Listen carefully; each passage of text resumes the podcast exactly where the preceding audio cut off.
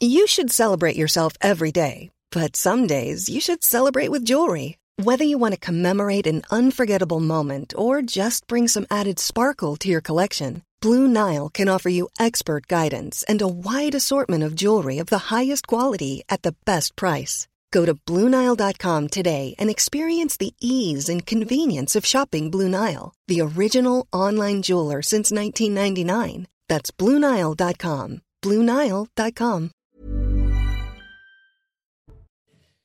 Bonsoir à tous et bonsoir à toutes. Bienvenue dans Punchline ce soir sur CNews. Encore un refus d'obtempérer et un policier gravement blessé. Cela s'est passé à Anzin dans le Nord. On essaiera de comprendre pourquoi ces refus d'obtempérer deviennent insupportablement, euh, c'est insupportablement banal dans tout notre pays. L'affaire Adrien Quatennens euh, embarrasse la France insoumise. Le député du Nord, visé par une enquête du parquet de Lille pour avoir giflé sa compagne, est sommé de se mettre en retrait de toutes ses fonctions publiques et pas seulement son poste de coordinateur à la France insoumise. Ses alliés de la NUPS, notamment Sandrine Rousseau, l'exigent. On verra que Julien Bayou d'Europe Écologie Les Verts est également dans la tempête pour avoir harcelé moralement une ex-compagne jusqu'à la pousser à une tentative de suicide. Affaire révélée publiquement par sa collègue Sandrine Rousseau. Voilà pour le menu de notre débat. Nous sommes avec Louis de Ragnel, chef du service politique d'Europe 1. Bonsoir Louis. Nous sommes avec Philippe Guibert, enseignant et consultant. Bonsoir à vous. Bonsoir Laurence. Et Eric Revel, journaliste. Bonsoir Eric. Bonsoir Laurence. On va parler beaucoup de politique dans un instant sur un registre un peu particulier. Mais d'abord, j'aimerais qu'on prenne la direction de Beauvais euh, pour évoquer ce crime d'honneur, ce possible crime d'honneur. Euh, on va rejoindre sur place Noémie Schulz et Sacha Robin. Bonsoir à tous les deux, Noémie. C'est le deuxième jour de ce procès d'un homme qui est suspecté d'avoir tué le petit ami de, de sa fille. Ça se passe euh, ça s'est passé à l'époque en 2014 à Nogent-sur-Oise dans l'Oise. Et là, c'est la cour d'assises de Beauvais qui est en train de, juger les faits. Euh, D'abord, euh, l'accusé, Noémie, reconnaît en partie les faits, mais il estime que la victime, il ne savait pas que c'était le petit ami de sa fille. C'est bien cela? Absolument. Mutine euh, Ulug, euh, il, ne, peut il, il, peut difficilement ne pas reconnaître euh, les faits puisque sa fille, la propre fille, l'a identifié. Elle avait dit aux, aux policiers que c'était lui qui avait violemment poignardé, hein, on le rappelle, 20 coups de couteau, violemment poignardé Julien Videlaine. Mais il explique que ce jour-là, quand il est rentré chez lui, eh bien, il a entendu du bruit à l'étage, dans la salle de bain, et que il a pensé que c'était un intrus qui tentait d'agresser sexuellement sa fille et que c'est la raison pour laquelle euh, il s'en est pris euh, au jeune homme. Il dit même que c'est d'abord le jeune homme qui l'a attaqué, une version qui a été vivement euh, contestée ce matin par l'expert légiste qui a été euh, entendu, qui a d'abord euh, décrit les 30 plaies relevées sur le corps de Julien Videlaine et beaucoup de plaies de défense, a-t-il souligné, sur les mains, sur les bras. Il n'y avait aucune trace d'attaque de la part du, du, jeune homme. Donc la question, bien sûr, ça va être de voir s'il a évolué, Mutinuluk, sur cette ligne de défense. On rappelle qu'il encourt 30 ans de prison euh, pour euh, ces faits. Il sera longuement interrogé demain euh, sur, sur le déroulé. Il y a aussi autre chose qui vous a marqué, Noémie, c'est qu'on sent une forme d'omerta dans la communauté kurde, c'est ça?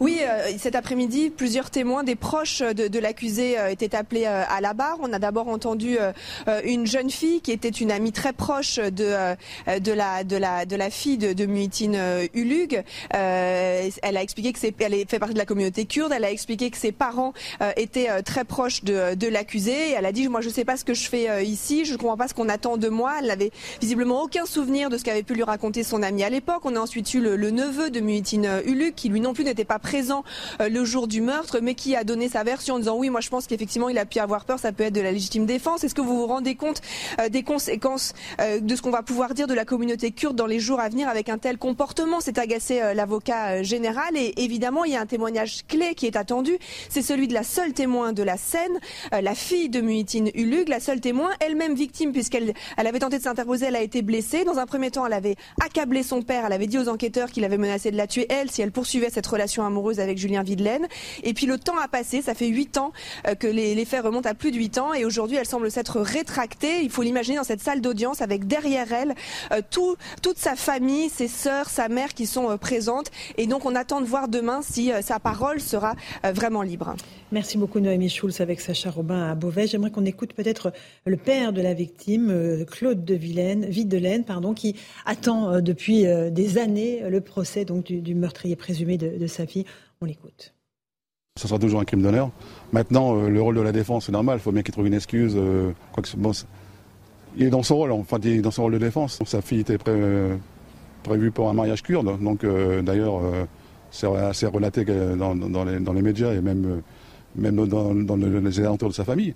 Donc maintenant, c'est sûr que Julien il a débarqué, ça ne plaisait pas, c'était pas dans, ses plans. Pour lui, c'était pas, c'était un déshonneur en fait, que sa fille ben, soit qu'un un Européen, quoi, tout simplement. Ce monsieur vit en France, mais il n'applique pas les lois françaises, quoi. Voilà pour euh, le témoignage du père de la victime. Grande dignité dans, ses propos. Euh, Louis de Ragnel, un crime d'honneur en France, on a du mal à y croire. Euh, mais pourtant, euh, si euh, les faits sont confirmés par la justice, c'est bien ce qui s'est passé. Moi, ce qui me frappe le plus dans cette histoire, c'est qu'on parle de crime d'honneur. Enfin, le mot est très inapproprié, euh, puisque au, nom de quel honneur de déshonneur, voilà, vous avez exactement. Et puis, il y, a, quand même plein d'éléments. Je trouve. Alors, je suis pas dans le tribunal et j'ai pas accès au dossier, mais, mais beaucoup d'éléments extrêmement accablants pour le père de la jeune fille. La jeune fille qui elle-même dit s'être interposée, dit avoir reçu des coups. Euh, le, la victime, donc qui euh, manifestement a des traces de, de, de défense, ça veut dire qu'il y a vraiment eu, euh, le, le, si vous voulez, le, le père de la, la, jeune fille a vraiment reconnu, identifié formellement euh, cette personne comme étant le petit ami de sa fille. C'est ça qui le rend dingue. Euh, c'est ce qu'on comprend en tout cas de l'histoire. Mhm. Et donc ça pose aussi le, le, la question, le problème, c'est une vraie immersion. Et c'est pour ça que je pense que c'est intéressant d'assister à, à l'audience. Euh, c'est une plongée dans, le, dans cette communauté kurde qu'on mhm. connaît mal. et donc ça permet de comprendre un peu tous les rouages de cette communauté dans la communauté nationale. Et donc ça pose aussi, ça soulève énormément de questions d'intégration. Quand on voit le père de la victime qui explique que manifestement ce qui posait problème, c'est que son fils euh, était européen et pas kurde. Euh, je crois que voilà, les, ça paraît euh, relativement évident qu'il y a vraiment aussi une vraie question, hein, une vraie problématique autour de, cette question d'intégration de la communauté kurde en France. Philippe Guibert, qu'est-ce que vous inspire C'est terrible. Les crimes d'honneur qui sont épouvantables sont caractéristiques d'un système hyper patriarcal où les femmes, sœurs, épouses, mhm filles font, sont en quelque sorte la propriété du chef de famille. Mhm. Et donc quand un, une personne extérieure, en l'occurrence un homme, euh, n'est pas euh, accepté par la communauté, euh, le crime d'honneur peut avoir ce sens. Alors c'est complètement, ça nous paraît, et c'est complètement archaïque, mais c'est un fonctionnement communautaire et qui est hélas typique de, de communautés qui vivent renfermées sur elles-mêmes. Alors on parle pas souvent de la communauté kurde. Euh, on les a beaucoup aidés euh, les Kurdes quand ils étaient à la pointe du combat contre contre Daesh. Je connais absolument pas l'histoire de, de, cette euh, mhm. famille et dans quel contexte ils sont arrivés en France. Est-ce que c'est le droit d'asile? Est-ce que ce sont d'autres mhm. d'autres raisons? Euh, Mais voilà, on est confronté à une situation qui nous paraît complètement en dehors de notre société sécularisée, modernisée, où l'égalité homme-femme est, un principe essentiel et, qu'il faut rappeler. Euh, mais voilà, on est confronté à ces réalités-là. L'autre point qui me surprend, enfin, c'est que c'est huit ans après les faits. Mhm. Alors j'ai cru comprendre, sous réserve de vérification, que l'accusé avait fui, je crois, en Turquie, ce qui peut expliquer une partie de, la longueur. Mais huit ans après, alors votre journaliste, à juste titre, parle de l'omerta, parce que l'omerta, elle est, elle est en, général, elle, elle, va de pair avec le fonctionnement euh, mhm. communautaire.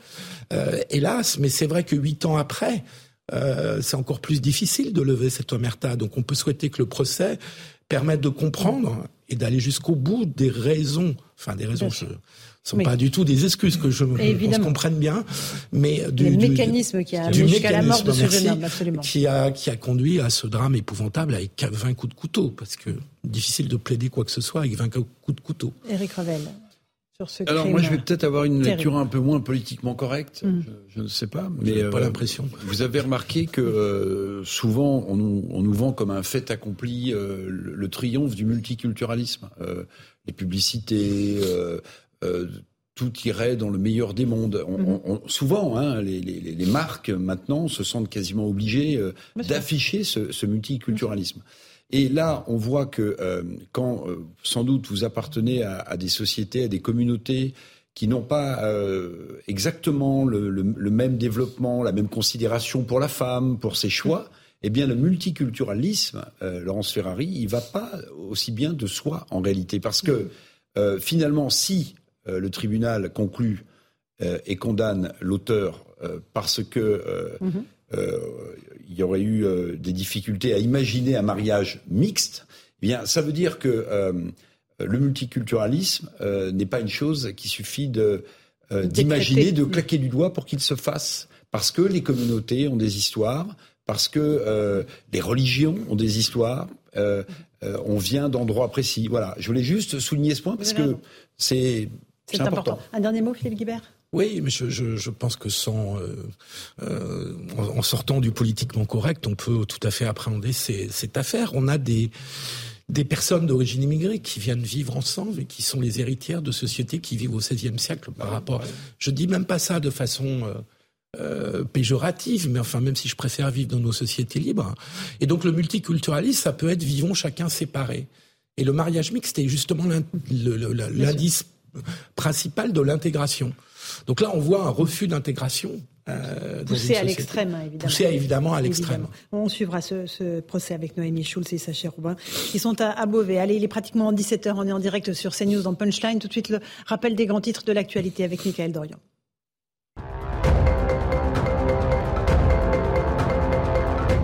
Pour Bruno Le Maire, il n'y aura pas de passage en force sur la réforme des retraites. S'il juge cette réforme essentielle, il faut selon lui convaincre et expliquer le ministre de l'économie qui était en déplacement aujourd'hui à 50 ans en Yvelines pour la dernière étape du Big Tour 2022, le festival de l'entrepreneuriat organisé par BPI France. Un homme a été euh, interpellé à Paris. Il est suspecté d'avoir menacé et insulté une enseignante. Cette dernière avait euh, demandé à la sœur du suspect de retirer son voile au cours d'une sortie scolaire. Âgé de 22 ans, l'homme a été euh, déféré au parquet au terme de sa garde à vue. Il a ensuite été remis en liberté sous contrôle judiciaire dans l'attente de son jugement. Les témoignages des rescapés de l'accident de bus de Millas au deuxième jour du procès de la conductrice jugée pour homicide et blessures involontaires. Six enfants ont euh, témoigné. Le 14 décembre 2017, ce bus a été percuté par un TER à un passage à niveau et a littéralement été coupé en deux. 23 collégiens étaient présents à bord. 6 ont trouvé la mort. 17 ont été blessés.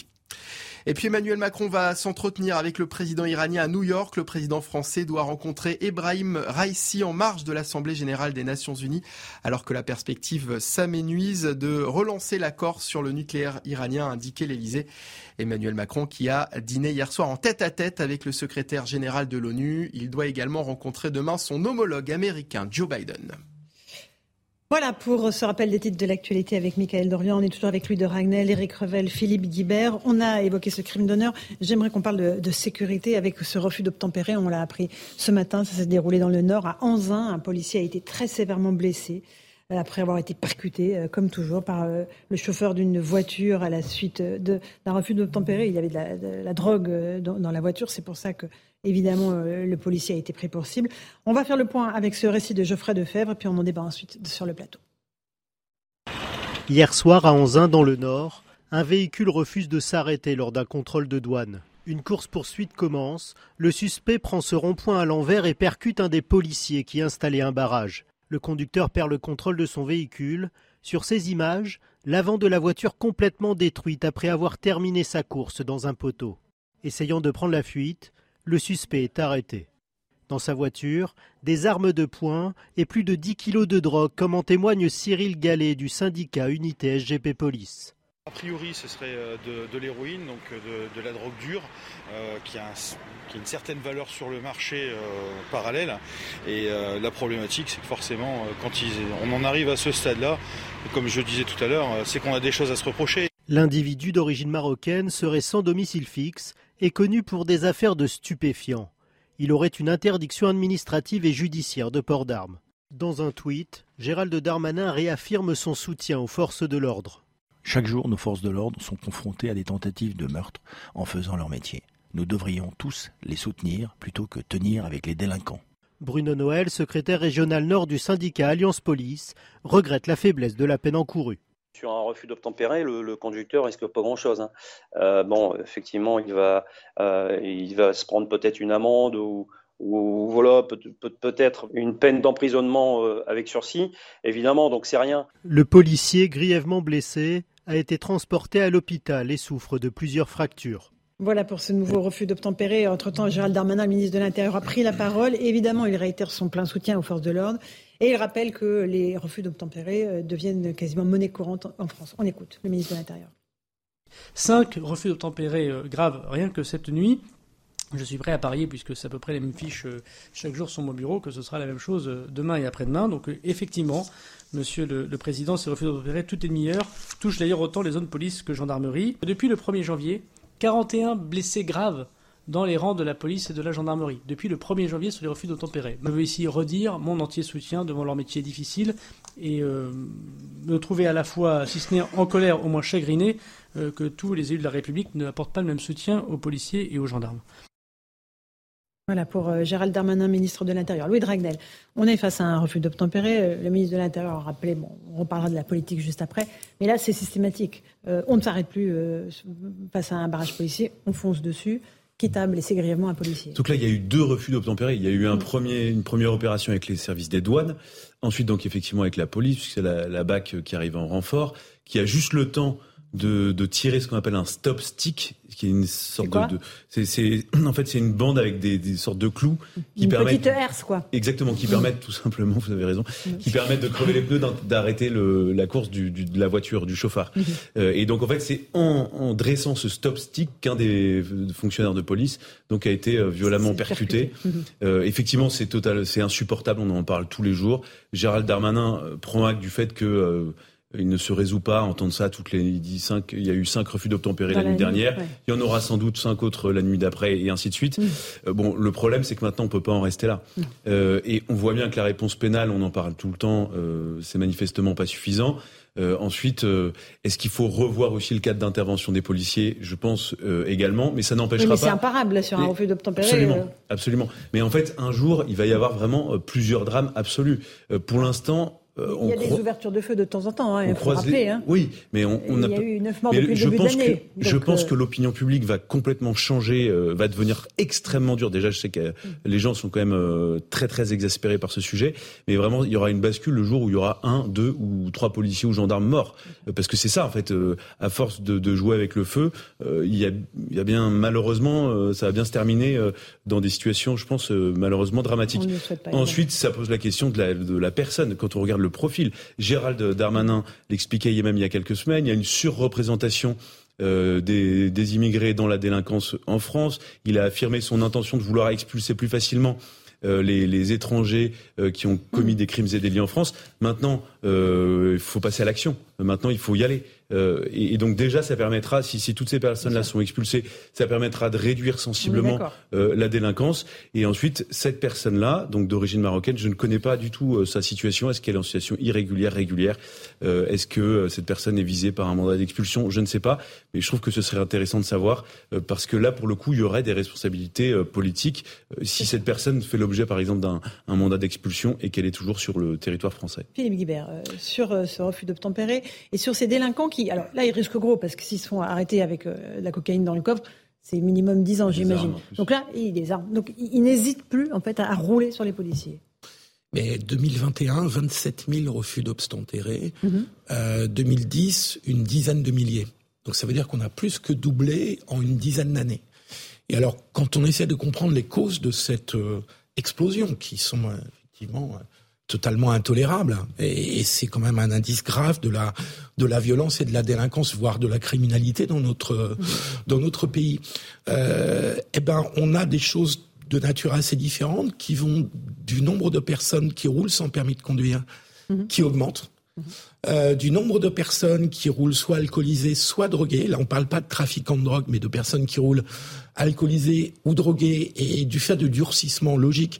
Ou même sous médicaments. Ou sous euh, médicaments. Vous avez tout à fait, euh, vous avez tout à fait raison. Pareil.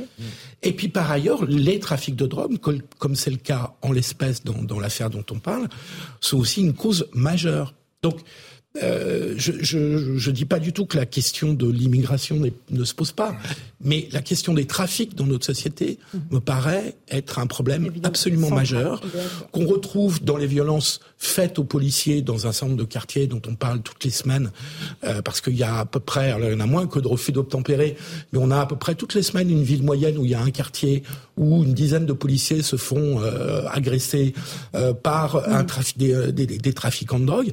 Bref, euh, là, on retrouve le problème des trafics de drogue. Donc, je pense que c'est un cancer pour notre pays, pour une société oui, de manière il y a générale. Des solutions qui divisent évidemment l'opinion publique et qui est une cause Ah, importante majeure des nationale. refus d'obtempérer. Eric J'ai chance parce que je passe euh, Oui. à Ah, chaque mais- fois le dernier. Je- Alors, Non. je vous aurai la parole en premier Alors, Non, prochain changer, table. souligner surtout, euh, parce que ce, ce nouveau refus d'obtempérer euh, le montre de manière éclatante, mais euh, Philippe a déjà presque tout dit, c'est l'explosion des trafics de drogue en France. Quand vous avez des règlements de compte euh, à Marseille, par exemple, et il y en a, euh, euh, je ne vais pas dire toutes les semaines, mais quasiment, où là, vous avez des trafiquants de drogue euh, qui se tuent euh, entre eux, Oui. en fait, la principale raison, c'est euh, l'explosion des trafics de drogue en France. Là, je crois que c'est 10 kilos d'héroïne, en fait, si j'ai bien entendu.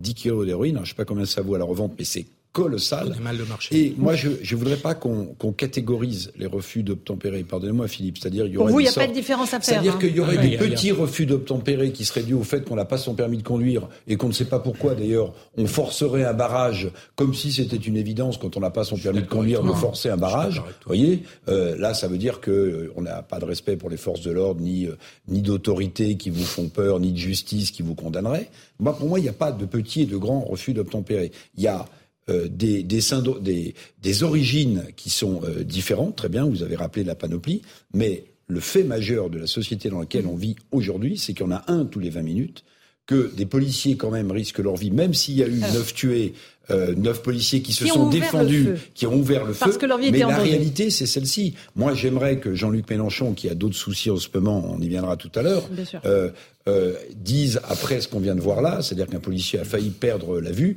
que les voyous sont capables de tuer. Or, Jean-Luc Mélenchon, Philippe, euh, la seule phrase qu'il a eue, c'est pas en- La police tue. ouais. c'est juste pour la police. Vous police, voyez Alors, Alors, mais mais Avant de sur les passer au petits débat et politique, grands refus voilà, d'obtempérer. il n'y a pas Moi, de petit ou grand de peur. vous sur- Rapidement, oui. Moi, moi, je fais la, la distinction sans relativiser pour autant. Euh, si vous voulez, il y a les refus d'obtempérer dans le cadre d'opérations de stupéfiants. Là, c'était les douanes, donc euh, qui sont en charge, notamment de la traque contre euh, le trafic de stupéfiants. Ce sont les douanes donc qui pourchassaient la personne. Donc ça, c'est un refus d'obtempérer très circonstancié. En fait, souvent, c'est les, le- ils savent très bien qu'ils sont suivis par les douanes.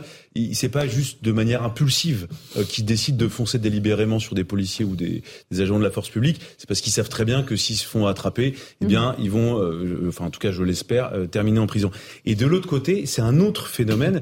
euh, c'est le, le entre guillemets la banalisation du refus d'obtempérer. C'est des gens parfois qui sont pas forcément connus des services de police et qui se disent bah tiens, en fait, euh, je me fais arrêter, j'ai peut-être pas mon permis, Oui, ou alors j'ai peut-être de l'alcoolémie dans le sang. juste- Et, la Une réponse, seconde. et, et la Mais réponse pardon, de ces personnes-là, c'est juste Pardon, de se dire, J'ai une précision à vous apporter parce que vous avez posé une question tout à l'heure sur le profil du- celui qui est en, en garde à vue. Il s'est vu retirer, refuser la délivrance d'un titre de séjour le 24 février 2022 avec notification d'obligation de quitter le territoire français. Et il avait fait un recours devant le tribunal administratif et il n'a pas la nationalité française. Voilà pour le statut Et donc, euh, donc de mais celui c'est- qui a sur le c'est policier. tristement intéressant Mhm. parce que ça montre que donc il a fait un Information recours. Sandra Buisson de CNews.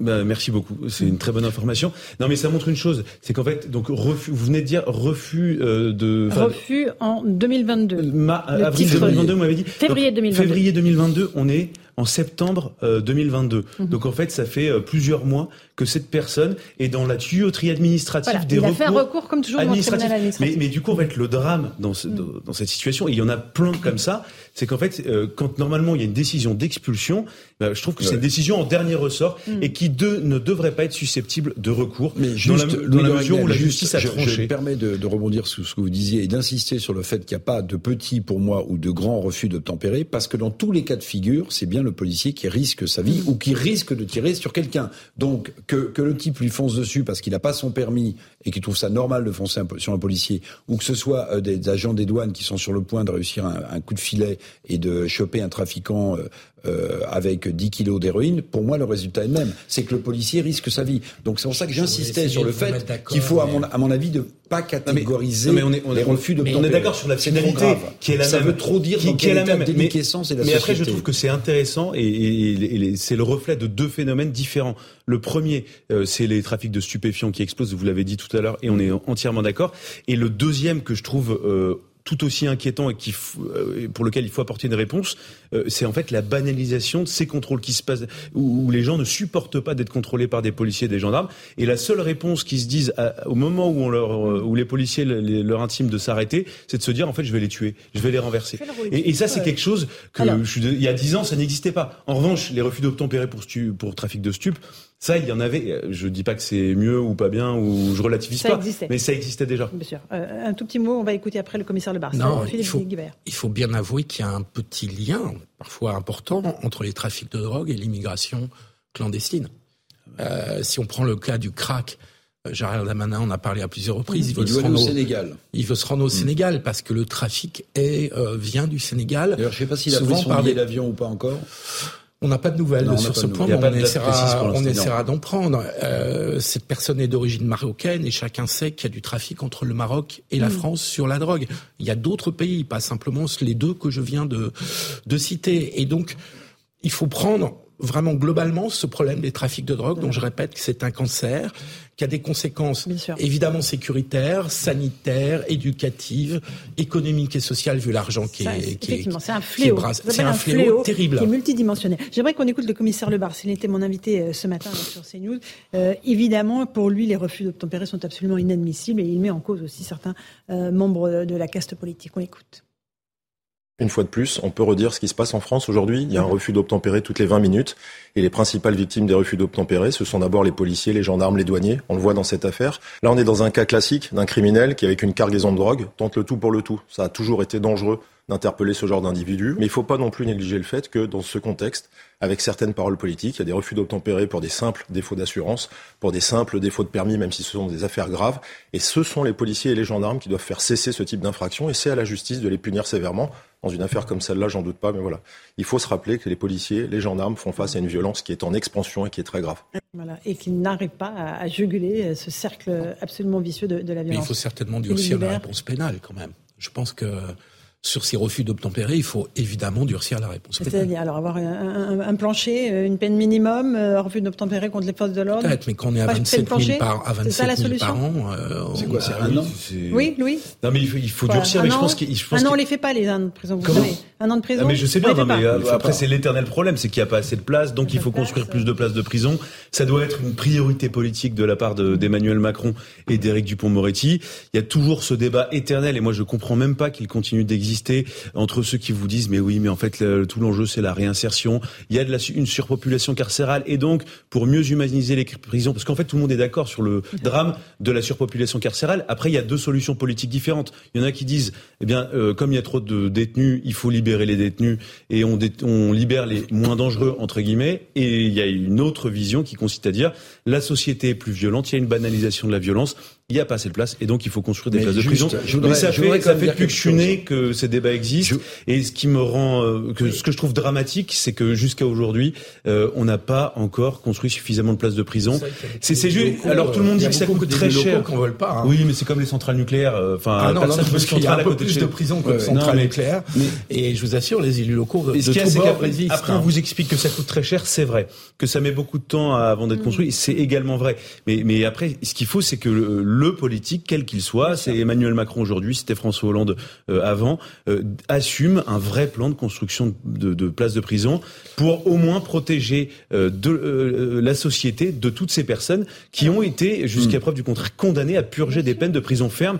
Et ce qui est insupportable pour tout le monde, c'est de voir que quelqu'un qui a été condamné à une peine de prison ferme soit encore en liberté ou en aménagement de peine ou avec un bracelet électronique. Et ensuite, on constate la récidive qui est quand même très très forte. Et ça, c'est pour le coup, c'est une réponse aussi à, toutes les personnes qui vous parlent que de réinsertion toute la journée, c'est que quand là aujourd'hui la réinsertion marche très mal. Alors il y a heureusement certaines personnes qui se réinsèrent bien, mhm. mais quand on voit le taux de récidive, la, réitération des faits, c'est catastrophique. Mais justement, je voulais parler de ce, sujet de réinsertion et de récidive. Personne ne nie le fait que euh, la prison ne réinsère pas et que quand on sort de prison, on n'est pas plus violent et on ne récidive pas. Personne ne peut le nier. Mais là, on assiste à quoi? C'est pas les prisonniers qui sortent, qui ont été mal réinsérés ou qui, euh, euh, ou qui sont plus violents, qui font qu'aujourd'hui on a une envolée une envolée, vous redonniez le chiffre tout à l'heure, par exemple des refus, des refus d'obtempérer. Ce n'est pas les prisonniers qui ne sont pas réinsérés qui grossissent les statistiques des violences, des agressions dans ce pays. Non mais c'est les peines qui sont trop faibles contre les personnes qui font des refus d'obtempérer. Je n'ai pas la parce solution. Que précisément, mais si l'argument simplement, l'argument, l'argument simplement de dire la prison ne réinsère pas et il faut davantage de prison, à mon sens, et c'est Napalissade, ne peut pas expliquer l'envolée des violences dans la société française. Non, on, est d'accord. Hein. c'est l'argument. Ça veut dire que l'argument, il n'est que parallèle Bien de sûr. la réinsertion. C'est pas l'argument majeur. Il y a autre chose qui se passe dans ce pays. Il y a un effondrement de, de, de l'autorité. Il y a mhm. sans doute un problème de, de justice et de peine. C'est ça qu'il faut prendre à bras le corps. Il faut, je pense, Louis, pardonnez-moi, non, non, mais, mais il faut, je pense, arrêter de se servir de cet argument pas dans votre bouche spécialement, pour expliquer que la réinsertion, oui, la réinsertion marche mal. Les récidives sont nombreuses. La violence est, est, on, est un vrai on est entièrement d'accord. Ou alors je me suis mal exprimé, mais mais euh, on est. Je sur la même ligne à peu mais près. Oui, oui, je, je crois qu'on est assez d'accord sur ce sujet. 50 nuances de l'autorité de l'État qui est en train de se déliter sous nos yeux et dont nous nous faisons l'écho absolument tous les jours sur ce plateau. Un dernier mot là-dessus, Philippe Guibert, à prendre Ouais, j'aurais bien relancé le débat, mais on va, on va l'arrêter. Euh, mais quand même, je reviens sur l'idée que ne pas avoir de permis, c'est pas la même chose que de mm, transporter 100 kilos de drogue. Ah bah là, on est, donc, là, on est mais, sur la... mais attendez, mais attendez, ne dites pas ça, ne dites pas ça et au donc sur la qui est en face de la voiture, parce que dans les deux cas de figure, dans les deux cas de figure, il risque sa vie. Dans les deux cas de figure. Oui, mais les causes, les causes, si on veut s'attaquer au problème, les causes sont différentes. Et les causes, parce qu'il faut jouer sur les causes. il faut pas jouer sur les conséquences. Il y a 10 ans, 15 ans qui n'avaient pas de permis ou pas de police d'assurance. Et qui renversaient pas des policiers. Et qui ne renversaient pas bah, Donc c'est un nouveau phénomène. Ça c'est pas exact, Eric. Ça c'est pas exact. Ah bon? Quand vous n'aviez pas de permis, vous renversiez des policiers il y a 15 ans. Il n'y avait pas d'obtempérer toutes les 20 minutes. Le nombre de, le nombre de personnes qui roulent sans permis, demandez aux sociétés d'assurance. d'accord, mais il y en a de plus en plus. Oui. Augmenté largement. Mais le fait que la répression, je termine juste ma phrase. Pardonnez-moi. Mais psychologiquement, psychologiquement, juste titre, mais, a augmenté. Ah, mais attendez, d'accord. Non, mais d'accord. Mais qu'est-ce qui se passe dans la tête de quelqu'un qui psychologiquement, parce qu'il n'a pas de permis de conduire, est prêt, jusque et y compris, à écraser un policier? Mais il s'est bien passé quelque chose mais dans parce cette que société. les conséquences pour lui sont dramatiques, sans doute. C'est-à-dire qu'il perd son boulot, il, euh, enfin, j'en sais rien. Et donc ça légitime le Mais fait ça légitime euh, rien du tout. C'est même une folie. C'est une folie complète. Donc ça légitime rien du tout. Mon propos n'est pas de légitimer. Mon propos est d'expliquer. Et donc je répète, euh, quelqu'un qui, euh, fut, qui, qui conduit à- en ayant bu un verre d'eau trop ou qui n'a pas de permis de conduire, c'est pas la même chose que le cancer de la drogue. C'est un vrai problème qu'il faut traiter, mais c'est pas la même chose que le cancer de la drogue qui quand même aussi le problème là de, de, de cette euh, OQTF, euh, obligation de quitter le territoire français qui n'a pas été exécutée, exécuté. avec les recours tout à fait logiques devant le tribunal souvent, en administratif. fait, on, pense aux, faiblesses de la force, de la répression, on pense à- euh, à- aux dispositifs policiers, l'armement, l'équipement. Mais en fait, le problème, c'est aussi, il est d'abord et avant tout sur les personnes immigrées qui n'ont pas quitté le territoire français. Ce sont des problèmes administratifs. Ce sont des problèmes de Non, c'est un tuyauterie. problème politique. Non, oui, bien sûr. C'est un problème Mais- politique avec Vous les avez- pays, vous avez raison. en particulier du Maghreb, pas seulement du Maghreb, mais Non, qui ne seulement. reprennent pas leurs euh, leurs ressortissants. Et ça, c'est un problème Oui. Politique. Mais même avant, euh, euh, rêvons d'un monde idéal où quand on expulse quelqu'un, il, part vraiment dans, son pays. Euh, le problème, c'est que les recours qui sont possibles, qui sont permis devant les tribunaux administratifs, euh, euh, se paralysent complètement, grippent complètement le système euh, d'expulsion. Et vous avez plein de cas où des gens qui, qui doivent être expulsés dix fois, on- on n'a même pas commencé à demander euh, le laisser-passer consulaire en Algérie ou au Maroc ou en Tunisie. Et, et ces personnes-là ne sont pas expulsables. C'est- Non, mais c'est ça le drame. C'est qu'en fait, on n'est même pas souverain en droit. C'est- c'est- c'est- c'est- C'est-à-dire que la, la décision, mais- la décision de justice administrative ou judiciaire d'expulsion, comme elle est susceptible de recours et que il y a On mille jurisprudences possibles et imaginables, eh bien, euh, les gens vous disent, bah non, mais moi je vais être martyrisé dans mon pays euh, pour telle ou telle ou telle autre ça raison. Alors, hein. Et- et- Philippe C'est Guibert, pas ça la allez-y. cause. Enfin, je, je- bah, parce que le politique n'a pas clarifié le droit administratif sur cette question. Là-dessus, on est d'accord. Euh, non, la Mais cause après vient la question des laissés-passer consulaires. Je vous laisse. la cause principale, c'est bien le refus des pays concernés de récupérer leurs ressortissants. C'est là le problème majeur. Je dis pas qu'il n'y a pas de problème. de- Attendez, je termine. Se lave les mains avec je, termine. Non, c'est pas vrai parce que les taux. Mais non, parce que les relations avec euh, l'Algérie, la Tunisie, le Maroc sont très complexes, sont soumises à plein d'enjeux et que la bien. négociation est particulièrement difficile sur ce point. Donc je crois qu'il faut pas minimiser la question des relations avec ces Je pays. bien, mais si on Et pas mettre, tout mettre sur le compte du droit administratif, quand bien même il y a des problème, excès dans la jurisprudence. En, en réalité, le problème, il est d'abord et avant tout devant notre porte. Si on, avait, on obtenait tous les laissés-passer consulaires avec tous les recours possibles et imaginables, on n'obtiendrait pas du tout des chiffres euh, extra, extraordinaires d'expulsion et de, ou de reconduite à la frontière. Le problème, oui, il y a les laissés-passer consulaires, mais d'abord et avant tout, c'est l'invraisemblable droit français. Vous avez, euh, si, si vous voulez, 50% euh, des recours administratifs devant le Conseil d'État, c'est du droit des étrangers. Et, 50%.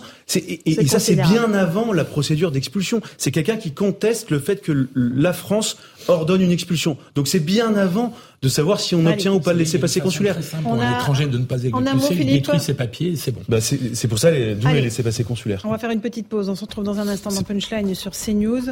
Euh, on évoquera l'affaire Quatennens, Adrien Quatennens, député de la France Insoumise, qui est dans la tourmente après que la, justice, le parquet de Lille, ait ouvert une enquête sur lui pour des violences conjugales euh, perpétrées sur son ex-compagne. Et tout de suite, dans Punchline sur CNews, on verra l'embarras euh, de la France Insoumise à ce sujet. Tout de suite.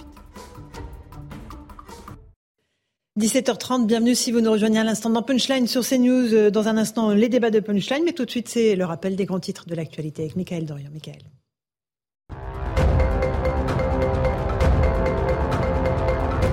Bruno Le Maire a tenté de rassurer les entrepreneurs cet après-midi en déplacement à Saint-Quentin en Yvelines pour la dernière étape du festival de l'entrepreneuriat. Le ministre de l'économie et des finances a assuré que la question du prix de l'énergie était son sujet de préoccupation numéro un pour les entreprises.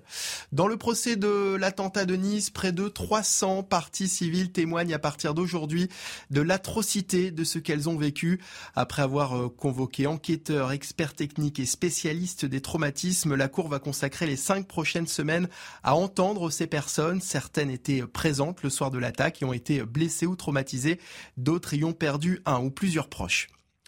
Et puis le procès de Mouitine Ulux est ouvert hier dans l'Oise. Il avait assassiné le petit ami de sa fille, Julien Videlaine, en 2014 d'une vingtaine de coups de couteau. Naturalisé français d'origine turque, il refusait que sa fille soit en couple avec un Français. Certains parlent d'un crime d'honneur.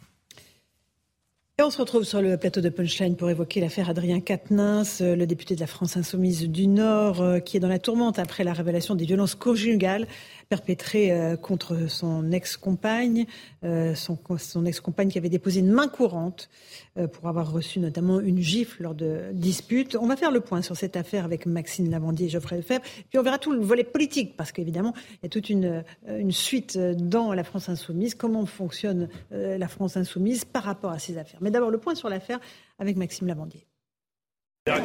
Trois jours après son retrait comme coordinateur de la France Insoumise suite aux révélations d'une main courante déposée contre lui par sa femme, le cas d'Adrien Quatennens continue de mettre à mal les instances du mouvement. En cause, un soutien trop appuyé de Jean-Luc Mélenchon. Dans un tweet, le leader de la France Insoumise pointe la malveillance policière et salue la dignité et le courage d'Adrien Quatennens, à qui il réitère sa confiance et son affection. Face aux réactions, trois heures plus tard, le chef de file de LFI se reprend. Céline et Adrien sont tous deux mes amis. Mon affection pour lui ne veut pas dire que je suis indifférent à Céline. Elle ne souhaitait pas être citée. Mais je le dis, une gifle est inacceptable, dans tous les cas. Adrien l'assume, c'est bien. Une situation qui impacte le reste de la NUPES. Pour la députée écologiste Sandrine Rousseau, se mettre en retrait de la coordination des insoumis n'est pas suffisant. Il y a les violences physiques et celles qui consistent à prendre le téléphone portable de l'autre. Les violences faites aux femmes prennent de nombreux visages, aucun n'est acceptable. La justice doit se prononcer et en attendant, Adrien Quatennens doit se mettre en retrait de tout. Le désormais ex numéro 2 de la France insoumise affirme se tenir à disposition de la justice. Le parquet de Lille a ouvert une enquête pour des violences suspectes contre son épouse. Voilà, pour, on, y voit plus clair euh, dans cette affaire euh, avec ces violences conjugales. Et la question posée par Sandrine Rousseau, Philippe Guibert, je pose la question est-ce qu'il doit se retirer de toute activité publique? Et renoncer à son mandat de député Là, il a renoncé à sa mission de coordinateur au sein de la France Insoumise. On va voir que ça crée beaucoup de troubles euh, à l'intérieur de la France Insoumise. Mais là, est-ce que ça, on doit aller plus loin avant que la justice ne passe Je rappelle, avant que la justice ne passe. À mon sens, non. Il ne doit pas démissionner. Alors, ne doit pas démissionner de son mandat de député Donc il garde son tant que la justice n'est pas passée. Euh, après, il y a les fonctions politiques qu'il exerce au sein du, au sein de LFI. Là, il s'est mis en retrait. Mhm. Au sein du groupe parlementaire, ça c'est une autre question. Euh, est-ce que le groupe LFI doit euh, temporairement le mettre en retrait du groupe et qu'il soit non inscrit pendant la période qui va jusqu'à ça c'est un problème interne à LFI. Mais à mon sens, si on commence à à demander des démissions de mandats ou de, ou de fonctions euh, ministérielles ou de mandats parlementaires avant même qu'il y ait une simple mise en examen.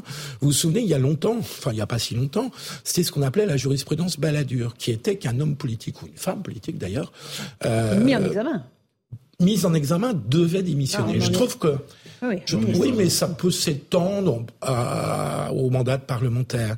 Je trouve que d'entrer dans une logique la même chose, hein. automatiquement, le mandat des parlementaires, il est nommé. il est nommé euh, le, parlementaire, il est élu au suffrage euh, universel. Hein, donc. Euh.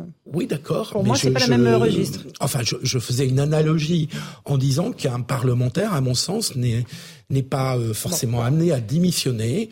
En tout cas, c'est son choix personnel et ça ne peut pas être, à mon sens, une règle politique. Ça marche. Euh, Louis, euh, il doit démissionner, il doit quitter ses fonctions. Ou est-ce qu'on attend que la justice fasse son œuvre et poursuive l'enquête? Bah, évidemment, enfin la justice, enfin avant toute décision, il faut attendre que la justice passe et, et, et ensuite c'est à lui de décider tout seul. Enfin, je, moi je trouve qu'on est tous là en train de de, enfin, ce qu'il a fait évidemment est mal, pas bien. Enfin, personne n'est là pour le défendre, euh, défendre ce qu'il a fait. Moi, moi, si vous voulez, je, si on veut être honnête, hein, moi j'ai lu le communiqué qu'il a fait. J'ai trouvé, il a plutôt fait amende honorable. Il a quand même donné des détails qui sont quand même pas très reluisants pour lui, en expliquant que c'est lui qui se fait quitter par sa femme, qu'il essaye de la reconquérir. Mhm. Euh, bon, c'est, voilà, c'est une situation qui peut arriver dans la vie. Après, le, la, la, suite, non, non. la violence contre les femmes n'est jamais quelque bien chose sûr, qui mais peut je, arriver dans la vie. je venais de dire que c'est une... voilà. vous avez bien raison. Nous sommes d'accord. Voilà. Euh, ensuite, je, je, trouve que, enfin, je, je, euh, je, me demande si le déchaînement médiatique n'est pas euh, largement excessif par rapport à ça. Non pas qu'il faille minimiser, mais sur le. C'est un des axes politiques de la France insoumise, la lutte oui, contre les violences faites aux femmes. Je suis d'accord avec vous, c'est totalement. Les donneurs de leçons. Non mais je sais bien Laurence, Laurence et mm. j'ai retrouvé les, les interventions d'Adrien Quatennens à l'Assemblée mm. nationale où il était plus zélé que zélé euh, sur les, la question des, des, violences faites aux femmes. Et évidemment, il y a un problème de d'inadéquation, de, d'incohérence. Mais ensuite, je, enfin moi, pour qui que ce soit, si vous voulez, mm. j'adapterai le même discours. C'est-à-dire que tant que la justice n'est pas passée, non, il ne doit pas démissionner. Deuxième élément, il a été élu par des électeurs et ce sont eux qui lui ont fait confiance à ce moment-là. Éventuellement, je sais pas, peut-être qu'il peut remettre son mandat en jeu et ensuite il va pas alors. Bon, ça peut-être être inaudible ou choquer beaucoup de monde, mais, mais ce, que, ce que je veux dire, mais euh, une fois qu'il fait amende honorable et une fois que la justice est passée, euh, dans 50 ans, j'espère qu'on passera à autre chose. Si vous voulez, il n'est pas voué ah, toute... Si les violences faites aux femmes s'arrêtent, oui. Bien sûr. Mais non, mais il n'est pas voué toute sa vie. Ah, mais hmm. on est entièrement d'accord. Mais, mais, mais le système médiatique peut parfois, non mais peut, peut être parfois très dur parce qu'une fois que vous avez purgé votre peine, que vous avez compris votre erreur Et, et, et, et, que vous et vous corrigez vos erreurs il y a un moment donné, on a un droit aussi à, avoir une vie. L'affaire euh... chasse l'autre aussi. Eric Revel, un petit mot, parce qu'après on passe au volet politique et on écoutera Elisabeth Borne qui est très dure sur Jean-Luc oui, Mélenchon. Oui, Elisabeth Borne qui a dit des choses intéressantes. Alors juste quand même, euh, ce qui est intéressant quand même dans cette affaire, si on fait, une, pardonnez-moi, une analyse politique, parce que tout a été dit sur le volet familial, c'est que le sujet était très bien fait. Mm-hmm. Parce que qui on fait réagir On fait réagir Sandrine Rousseau. Est-ce que Jean-Luc Mélenchon, patron de LFI et de la NUPES, se rend compte qu'en fait, c'est l'écoféminisme qui donne les thèmes et les thématiques maintenant de son parti. C'est ça qui est très intéressant. Évidemment que c'est ah. inacceptable, il y a, tout a été dit, il n'y a, a, pas de sujet. Mais ce que, ce que je trouve intéressant, euh, et un peu euh, terrifiant, sans doute, c'est que c'est Madame Rousseau qui maintenant donne le tempo des thèmes à traiter, les monte en épingle. On verra tout bah à l'heure l'affaire Julien Non, euh, si, si, si. C'est une fuite dans le canard enchaîné qui impose mais ça très bien. Sujet, mais voilà. ce que je veux dire, c'est que ce thème de l'écoféminisme au, au sens large, mmh. il est porté par Madame Rousseau. Et en fait, on va y venir parce qu'elle a, elle a mis en cause Julien Bayou dans un autre. Oui. Dans une autre alors affaire. c'était court. Alors, juste, oui, un mot, Philippe, mais après, je voudrais qu'on écoute Elisabeth Borne, parce que ce qu'elle dit est intéressant. Il faut quand même préciser que euh, cette femme, quand elle a déposé sa main courante, avait demandé expressément à ce qu'elle ne soit pas transmise en dehors, médiatiquement. D'accord, mais les policiers, c'est leur devoir de transmettre au parquet. Vous oui, le savez. mais enfin, il y a quelqu'un qui a souhaité sortir ça, cette affaire-là dans les sujet. médias. Et les policiers et qui ont la... face, en face d'eux une femme qui vient porter point pour, déposer une main courante pour des violences conjugales, ils sont dans l'obligation de Mais la transmission Voilà. média n'est pas prévue dans la loi. Ah, je suis bien d'accord. Euh, et puis d'autre part, euh, jusqu'à preuve de contraire, effectivement, dans son communiqué, euh, Qu- Quatennens affirme que c'est un divorce à l'amiable. Et il n'y a pas eu de dépôt de plainte de la part de son épouse. D'accord. Non, Je- mais enfin, je- on entend ça sur tous les registres. Euh, L'emprise, ça existe, vous voyez. euh, et des fois, Mais les bien femmes sûr, pas dans les deux sens, d'ailleurs. notamment quand il s'agit d'une personnalité publique, parce qu'il y a évidemment une emprise un peu plus D'accord. Mais, on peut non, pas, d'accord. juger nous à la place de la justice, alors que là, pour le coup, elle n'a pas du tout commencé. Il y a juste une ouverture, Une enquête, une ouverture. Donc, on, on peut attendra pas le- le préjuger à la place de la justice. Est-ce que c'est une simple dispute? Est-ce que c'est un homme violent? Moi, je ne sais pas le dire. D'accord. En tout cas, les faits sont inacceptables. Écoutons Elisabeth Borne, première ministre, sur Jean-Luc Mélenchon, qui, je vous le rappelle, dès dimanche a soutenu Adrien Quatennens, dénonçant la, la malveillance policière, le voyeurisme médiatique et les réseaux sociaux. Écoutez Elisabeth Borne. C'est évidemment extrêmement choquant d'avoir quelqu'un qui banalise euh, des violences intrafamiliales. Enfin voilà, c'est pas une outrance près, on va dire. hein. Pas à une outrance près euh, pour euh, Elisabeth Borne, qui disqualifie Jean-Luc Mélenchon? Oui, euh, oui, elle disqualifie parce que c'est vrai que la, euh, le nombre, enfin les deux SMS qu'a qu'a produit Jean-Luc Mélenchon sur l'affaire Quatennens sont absolument euh, délirants quand même. Le, le premier, il parle de dignité, de courage, Malveillance policière. oui, de malveillance policière, très bien. Euh, et puis ensuite, ensuite, il dit la gifle est inacceptable. En fait, je pense qu'il a extrêmement mal réagi sur le, le- le- le premier tweet et il a presque créé une affaire dans l'affaire, euh, euh, Adrien Quatennens. En fait, En- euh, en réagissant de la sorte, Mélenchon, Mélenchon, vous voulez dire. oui. Parce que les insoumises n'ont pas à supporter le tweet que vous avez là, celui d'avant, où il parlait de la malveillance policière. Elles se sont rebellées, les insoumises. sûr. Et on va voir. Alors, je voudrais juste vous montrer une séquence. Parce que ça, ça s'est passé cet après-midi. Euh, Il y a eu une espèce de Ah, Sur la chaîne malaise YouTube général. avec Madame sur la chaîne qui YouTube, intervient. Où visiblement, les journalistes posent des questions sur l'affaire explication. Écoutez, regardez, c'est euh, édifiant. de l'embarras et un sentiment de malaise dans la réponse de la députée Mathilde Panot concernant une question sur la première réaction de Jean-Luc Mélenchon à l'affaire Adrien Quatennens. Nous avons un, un communiqué de presse qui a été fait par la coordination euh, des espaces de la France insoumise, dans lequel nous nous retrouvons toutes et tous. C'est pas ma question, c'est sur le tweet de Jean-Luc Mélenchon. C'est ma réponse. Alors que le député du Nord a reconnu de violentes disputes et une gifle à l'encontre de sa femme, Jean-Luc Mélenchon a réagi tardivement avec un premier tweet très critiqué dans lequel il apporte son soutien à Adrien Quatennens. Trois heures plus tard, deuxième tweet où il évoque cette fois-ci une gifle inacceptable et mentionne la victime. Mais c'est déjà trop tard, le malaise est là. Ce matin, lors de la conférence de presse de la France insoumise, après quelques secondes d'hésitation, c'est finalement la députée Danielle Obono qui tente difficilement de désamorcer la polémique. Je pense que ce, sur quoi nous voulons insister, c'est le fait que c'est euh, euh, l'expression euh, politique qui a eu lieu ce week-end, notamment d'Adrien Quatennens, et a révélé une situation grave. Hasard du calendrier, ce jeudi et vendredi, les députés de la France insoumise assisteront à une formation obligatoire sur les violences sexistes et sexuelles pour préparer la rentrée parlementaire.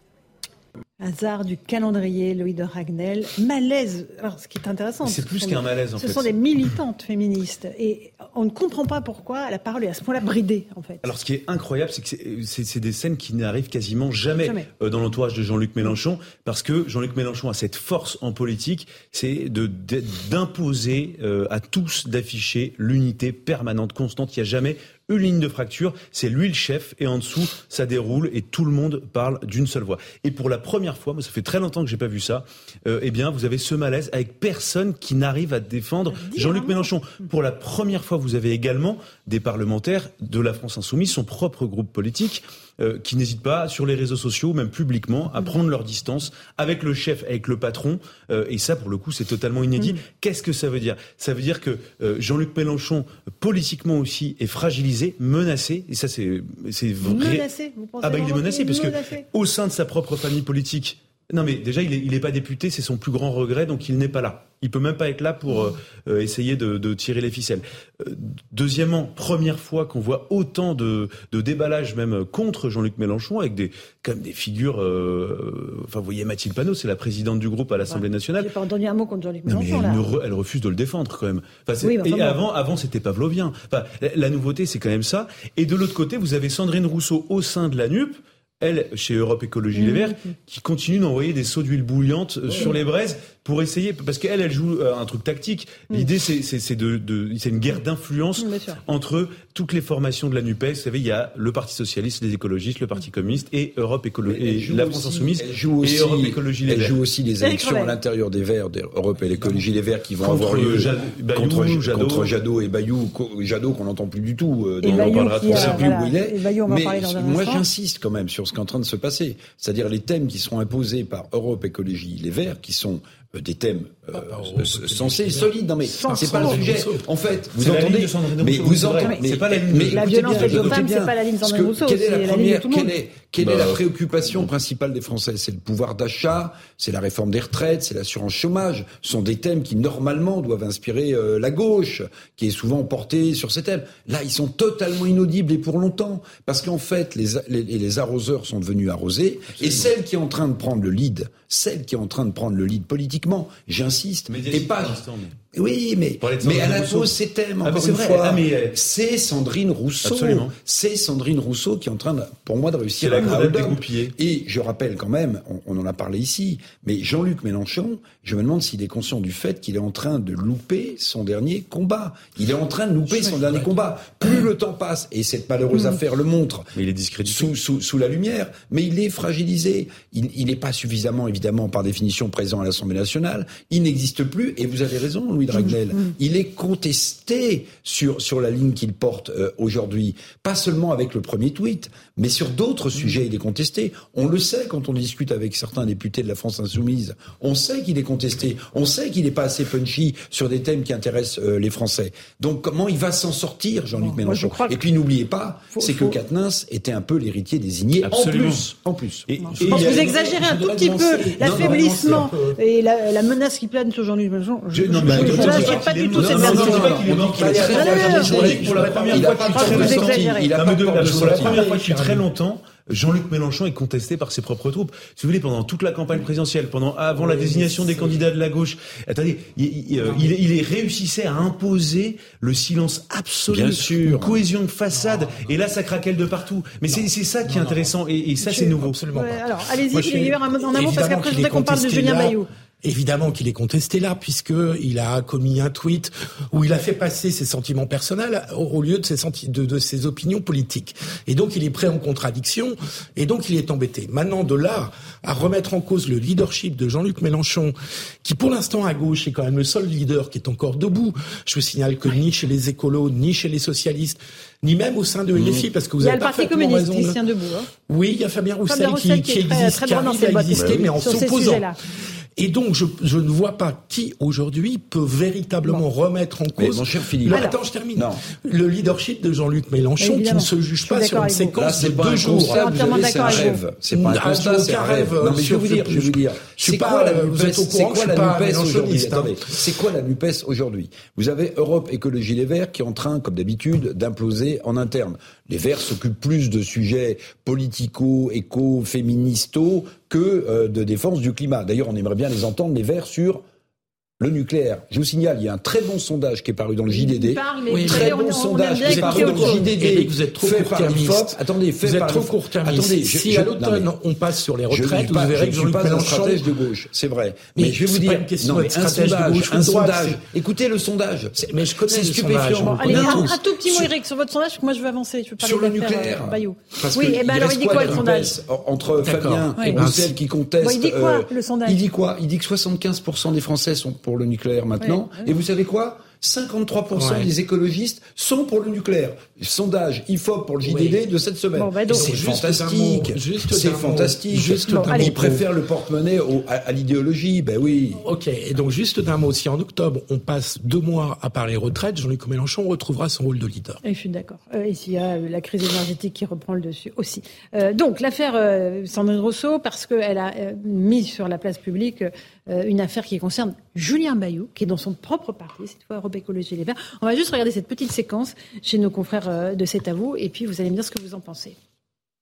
J'ai reçu euh, très longuement et je me suis entretenue vraiment très longuement. Je l'ai reçu chez moi, l'ex-compagne de Julien Bayou. Je pense qu'il y a des comportements qui, en effet, sont de nature à, à briser la santé morale des femmes. Au moment où j'ai reçu cette femme, elle était dans un état euh, vraiment euh, très, très déprimée, voire enfin vraiment très mal, quoi, mm. très très mal. D'ailleurs, elle a fait une tentative de suicide euh, quelques semaines après, tellement elle allait, elle allait mal. Voilà pour ce que dit Sandrine Rousseau hier soir, donc évoquant une affaire qui n'ont pas instruite par la justice, mais instruite visiblement par des confrères, une enquête journalistique. Louis de Ragnel, qu'est-ce qui vous choque dans cette séquence? Première chose, pour l'instant, on n'en sait rien du tout. Moi, je n'en sais rien. Pour l'instant, c'est Sandrine Rousseau qui parle.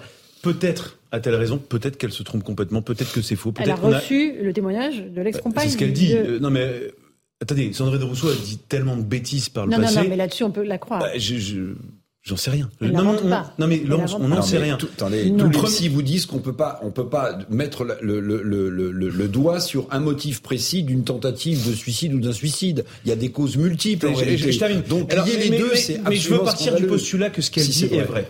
D'accord.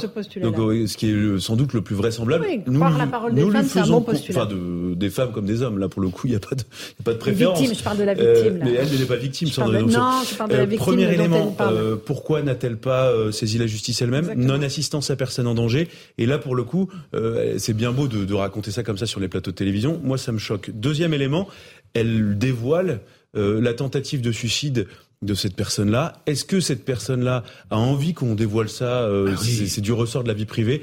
Je ne sais pas. Troisième élément qui me gêne énormément, euh, dans, alors c'est ce qu'elle dit ensuite dans la vidéo euh, Sandrine Rousseau. Elle dit, je, de toute façon, il y a une enquête qui est en cours. Elle est reprise par la journaliste qui l'interroge, mais de quoi vous parlez? De quelle enquête? Et elle dit, une enquête journalistique. Mais attendez, euh, jusqu'à preuve du contraire, et pourtant je suis, je suis journaliste, il n'y a aucun problème avec ça. Parfois, mais, mais jusqu'à preuve du contraire, une enquête journalistique, euh, judiciairement parlant, ça ne vaut rien. Donc en fait, on va pas attendre l'enquête journalistique, on va attendre l'enquête judiciaire. On est d'accord. Et, et, et, depuis quand les politiques font confiance aux enquêtes, s'en remettent aux enquêtes journalistiques et ne s'en remettent pas à la justice? Non mais c'est soit c'est une maladresse qui tient et, et, à la limite tant pis pour elle. Si c'est pas une maladresse et que c'est délibéré, alors là pour le coup ce que Sandrine Rousseau dit est grave. J'ai vu juste envie qu'on écoute le commissaire Le Bars là-dessus. Il était mon invité ce matin et ensuite je vous passe la parole. J'ai vu Sandrine Rousseau chez certains de vos confrères mhm. euh, dire qu'il avait reçu une femme qui était extrêmement euh, traumatisée, qui d'ailleurs avait fait une tentative de suicide, et puis que cette affaire-là faisait l'objet d'une enquête journalistique. Mais qu'est-ce que c'est que ça? Un élu du rang de Sandrine Rousseau, qui est député, devrait signaler au parquet les faits ou faire en sorte d'accompagner la victime auprès des forces de l'ordre. Si elle a fait ni l'un ni l'autre, il y a une question à se poser. Il faut être effectivement prudent sur le risque que ça peut comporter, parce qu'il peut y avoir des situations où on aggrave les faits, mhm. mais il faut enclencher quelque chose pour l'intérêt de cette femme et pour la sortir d'une emprise qui peut être celle de son mari ou d'un homme. Donc c'est extrêmement grave de garder ça. Voilà. Est-ce qu'il aurait fallu qu'elle aille vers la justice ou vers euh, a fortiori quand on est député, les forces de l'ordre? A fortiori quand on est député, oui, évidemment, vu ce qu'elle explique, qu'on a toute raison de croire, hein, euh, c'est pas sa parole qui est en doute, euh, elle doit saisir le parquet, faire un signalement, faire quelque chose, parce que sinon on entre dans une logique où Sandrine Rousseau... En sa qualité de députée oui, me semble-t-il. Mais, en, tant que, particulier, en tant que particulier, mais on entre dans un système où Sandrine Rousseau s'érige en juge. Hmm. C'est-à-dire qu'elle juge du moment où elle doit révéler l'information. Elle juge aussi de ceux qui vont révéler cette information. Elle, elle, hmm. parle d'une enquête journalistique, ce qui me semble un petit peu irréel en l'occurrence. Et donc, tout ça est un système extrêmement prévert, d'autant plus que elle est dans la lutte des places pour Europe Écologie Les Verts et que Julien Bayou est un de ses concurrents. On voilà. Donc euh, c'est problématique le conflit d'intérêts. On fait une petite pause, on se retrouve dans un instant dans Punchline sur CNews et sur Europe 1. On reviendra sur cette affaire euh, à la fois Quatennens et, et, Bayou et puis on reviendra sur le refus d'obtempérer euh, qui s'est déroulé dans le Nord à Anzin. A tout de suite sur Europe 1 et sur CNews. Bonsoir à tous et bonsoir à toutes. Bienvenue dans Punchline ce soir sur CNews et sur Europe 1. La colère des policiers, une nouvelle fois visée par un refus d'obtempérer qui a conduit l'un des leurs à l'hôpital, gravement blessé aux jambes dans le Nord. Doit-on se résigner à la banalisation de ces actes de sédition? On en débat ce soir. L'affaire Adrien Quatennens plonge la France insoumise dans un profond embarras. Le député du Nord visé par une enquête du parquet de Lille pour avoir giflé sa compagne et sommé de se mettre en retrait de toutes ses fonctions publiques et pas seulement de son poste de coordinateur à la France insoumise. Ses alliés, la NUPS, notamment Sandrine Rousseau, l'exigent. On verra par ailleurs que Julien Bayou d'Europe Écologie Les Verts est également dans la tourmente pour avoir harcelé moralement une ex-campagne jusqu'à la pousser à une tentative de suicide, affaire révélée publiquement par sa collègue Sandrine Rousseau. Enfin, la réforme des retraites passera ou passera pas en force. Le ministre de l'économie tente de rassurer les partenaires sociaux, on l'entendra. Voilà, il est pratiquement 18h, on est en direct sur CNews et sur Europe 1, on débat de ces sujets dans un instant, juste après le rappel des titres de l'actualité.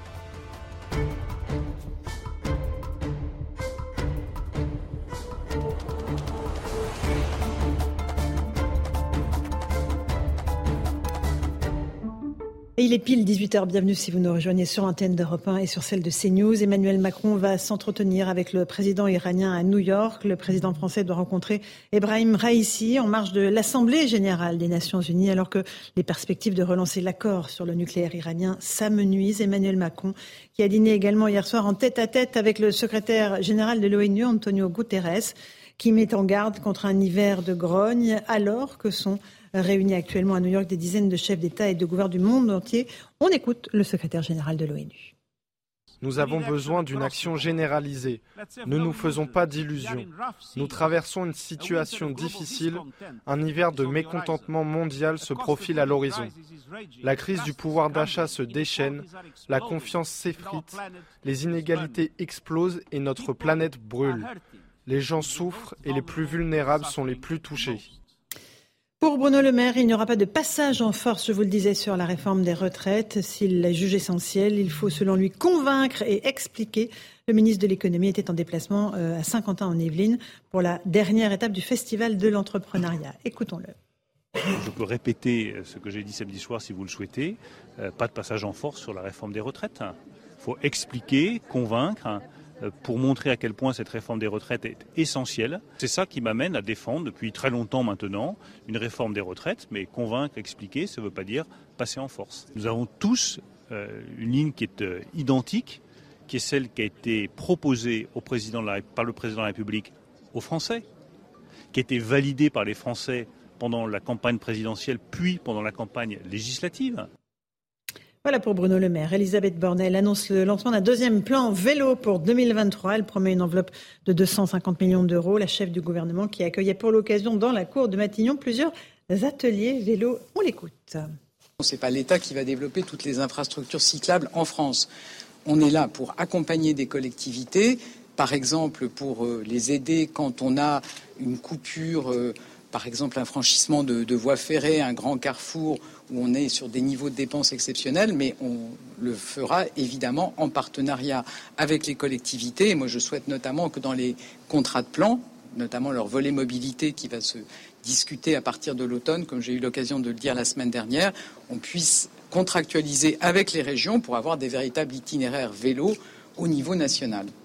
Et puis cette année, la plus belle avenue du monde se veut solidaire et exemplaire alors que l'heure est à la sobriété énergétique. L'amplitude horaire des illuminations de Noël, mais aussi des éclairages sur les Champs-Élysées, va être significativement réduite concernant celles de Noël. Elles cesseront de scintiller à 23h45 au lieu de 2h du matin et s'étaleront sur six semaines au lieu de sept. Voilà pour les Champs-Élysées qui seront un tout petit peu moins éclairés. On accueille sur le plateau Louis de chef du service politique d'Europe 1. Bonsoir Louis. Bonsoir Merci d'être là. Philippe Guibert, enseignant et consultant. Bonsoir. Merci d'être resté. Nous accueillons aussi l'avocat maître Gilles-William Golnadel. Bonsoir maître. Madame Ferrari. Et Eric Revel, journaliste. Bonsoir à vous. On commence par ce refus d'obtempérer à Anzin, dans le Nord. Un policier sévèrement blessé après avoir été percuté, comme toujours, par un chauffard qui, euh, visiblement, avait de grandes quantité de drogue dans sa voiture. On fait le point avec Sandra Buisson et puis je vous passe la parole ensuite. Il était un peu plus de 23 heures ce lundi soir près de Valenciennes quand une équipe des douanes a voulu contrôler un véhicule, mais le conducteur a refusé de s'arrêter. S'en est suivi une course-poursuite et un équipage du groupe de sécurité et de proximité, le GSP, s'est positionné au niveau d'un rond-point de la commune d'Anzin pour entraver la progression du véhicule en déployant au sol un système permettant de crever les pneus. Mais selon nos informations, l'individu a pris le rond-point à contresens, puis il a percuté un des policiers du GSP avant de perdre le contrôle de son véhicule et de prendre la fuite à pied. Interpellé rapidement, il a déclaré être né en 1993 au Maroc et être sans domicile fixe. Selon son avocate que nous avons pu joindre, cet homme est marié en France et a trois enfants. Outre un point américain et un couteau à cran d'arrêt, il avait avec lui deux permis de conduire, un belge et un français, ainsi qu'une carte d'identité euh, belge. Il était euh, sous le coup d'une interdiction administrative et judiciaire de port d'armes et il a déjà été condamné en 2019 pour refus d'obtempérer. Dans la voiture, les agents ont saisi, selon nos informations, un peu plus de 10 kilos de drogue répartis dans 14 paquets disposés au seul côté passager. Le policier, lui, a été transporté à l'hôpital, sérieusement blessé. Il souffre de multiples fractures. Merci beaucoup Sandra Buisson et vous nous avez précisé que le suspect s'était vu refuser la délivrance d'un titre de séjour le 24 février 2022 avec notification de quitter euh, le territoire et il avait fait un recours à ce sujet devant le tribunal administratif. Louis de Ragnel, les refus d'obtempérer, fléau français, on peut en parler désormais. On roule euh, sur les policiers à peu près toutes les 20 minutes. On tente de les percuter, en tout cas toutes les 20 minutes en France. Absolument. Et donc il y, a, deux cas spécifiques euh, et le, ça, ça fait souvent l'objet de débats c'est qu'en fait, aujourd'hui, vous avez des refus d'obtempérer dans le cadre d'opérations de police judiciaire ou de, de, de stupéfiants. Là, pour le coup, euh, s'agissant de cette affaire-là, il y a eu deux refus d'obtempérer. Le premier, en fait, avec une opération des douanes. Ensuite, une équipe donc de police secours qui arrive et qui essaye de jeter sur la route ce qu'on appelle un stop stick, ce qui permet d'arrêter un véhicule qui est en train de rouler. Ça crève les pneus et donc le véhicule qui est le, le un policier qui est percuté à ce moment-là et, et, là, typiquement, on est dans le cadre de trafic de stupéfiants et donc de refus d'obtempérer dans ces circonstances-là. Mmh. Et vous avez aussi un autre phénomène. Alors la finalité est la même, c'est toujours plus de policiers et de gendarmes blessés. Euh, sais, euh, pour combien de temps en attendant qu'ils meurent? Parce qu'en fait, c'est ça ce qui va se passer un jour, c'est qu'il y aura des morts. Et le deuxième, donc la deuxième typologie, c'est la banalisation du refus d'obtempérer euh, pour un défaut de permis de conduire, pour un défaut d'assurance, avec quelqu'un qui, qui, qui, la police ou la gendarmerie qui intime à quelqu'un de s'arrêter et qui se dit bah non, je vais pas m'arrêter, je vais carrément foncer, écraser, tuer un policier ou un gendarme. Donc euh, c'est moi c'est ces deux phénomènes que je trouve euh, particulièrement inquiétants. Un donc les stupéfiants et deux la banalisation de la violence contre les agents de la force publique. Et ensuite, ce qui est très intéressant dans ce cas-là, c'est euh, qui est l'auteur de ces, ces, deux refus d'obtempérer. En fait, c'est pas un, c'est deux.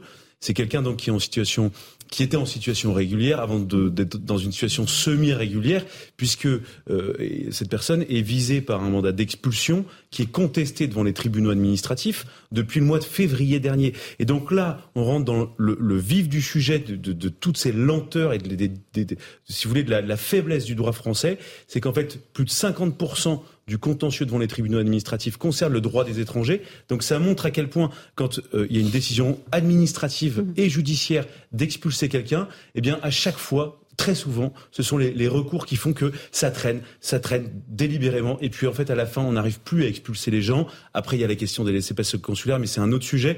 Mais le, on doit balayer devant notre porte. Il y a un problème de droit administratif français. Aujourd'hui, euh, si vous voulez, il y a tellement de capacités de recours que euh, toute décision d'expulsion ne, ne, ne, est, est, quasiment impossible. Euh, à mettre en œuvre. Exactement. Euh, Maître Goldnadel, sur euh, à la fois ce refus d'obtempérer et euh, euh, la nature euh, du prévenu Il y a beaucoup de choses. D'abord, oui, nous avons affaire à un délinquant de haut vol qui coche toutes les cases, y compris euh, le fait qu'il ne devrait pas se trouver en France.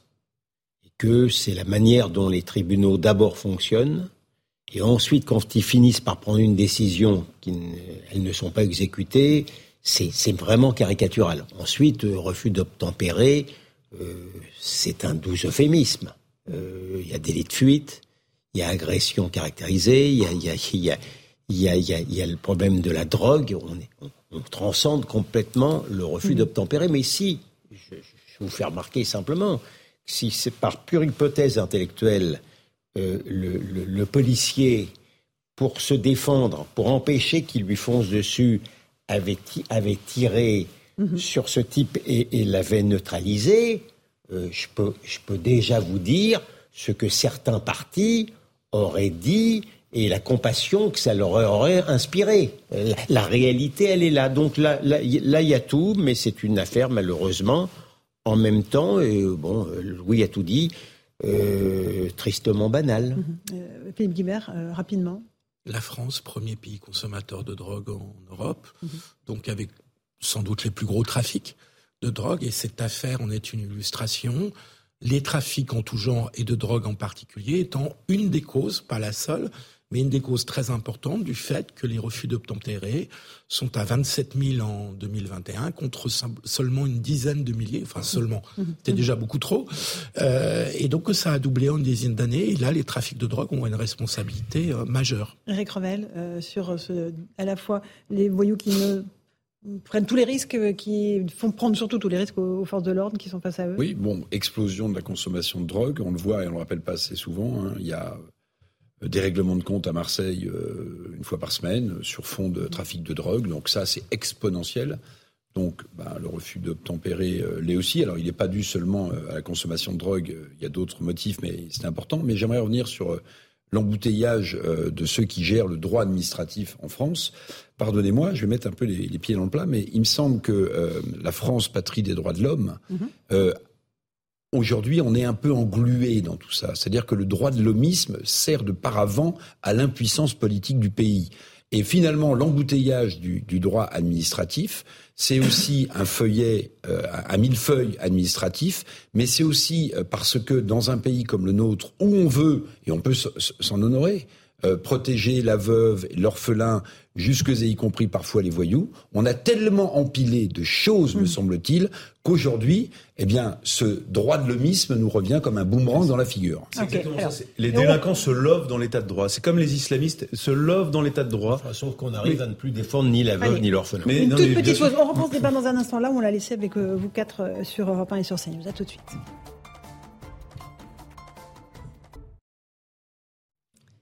18h15, on est en direct sur CNews et sur Europe 1 avec euh, Louis de Ragnel d'Europe 1, avec Eric Revel, Philippe Guibert et Maître Golnadel. Encore un mot de ce refus d'obtempérer avec ce policier gravement blessé qui est hospitalisé dans le Nord? Louis de Ragnel, vous vous dites que les délinquants, de tout euh, poil, je dirais, se servent de l'état de droit en fait pour contourner euh, la loi française. Bah, Celui-ci particulièrement parce que il est donc il devait être expulsé, il a fait un recours devant les juridictions administratives et donc ça fait depuis février 2022 il se place dans un. du coup, la personne se trouve donc l'agresseur, le, celui qui a voulu tuer en fait des policiers et des douaniers, euh, se trouve dans une sorte de no man's land administratif et juridique où en fait il peut faire énormément de recours. Mmh.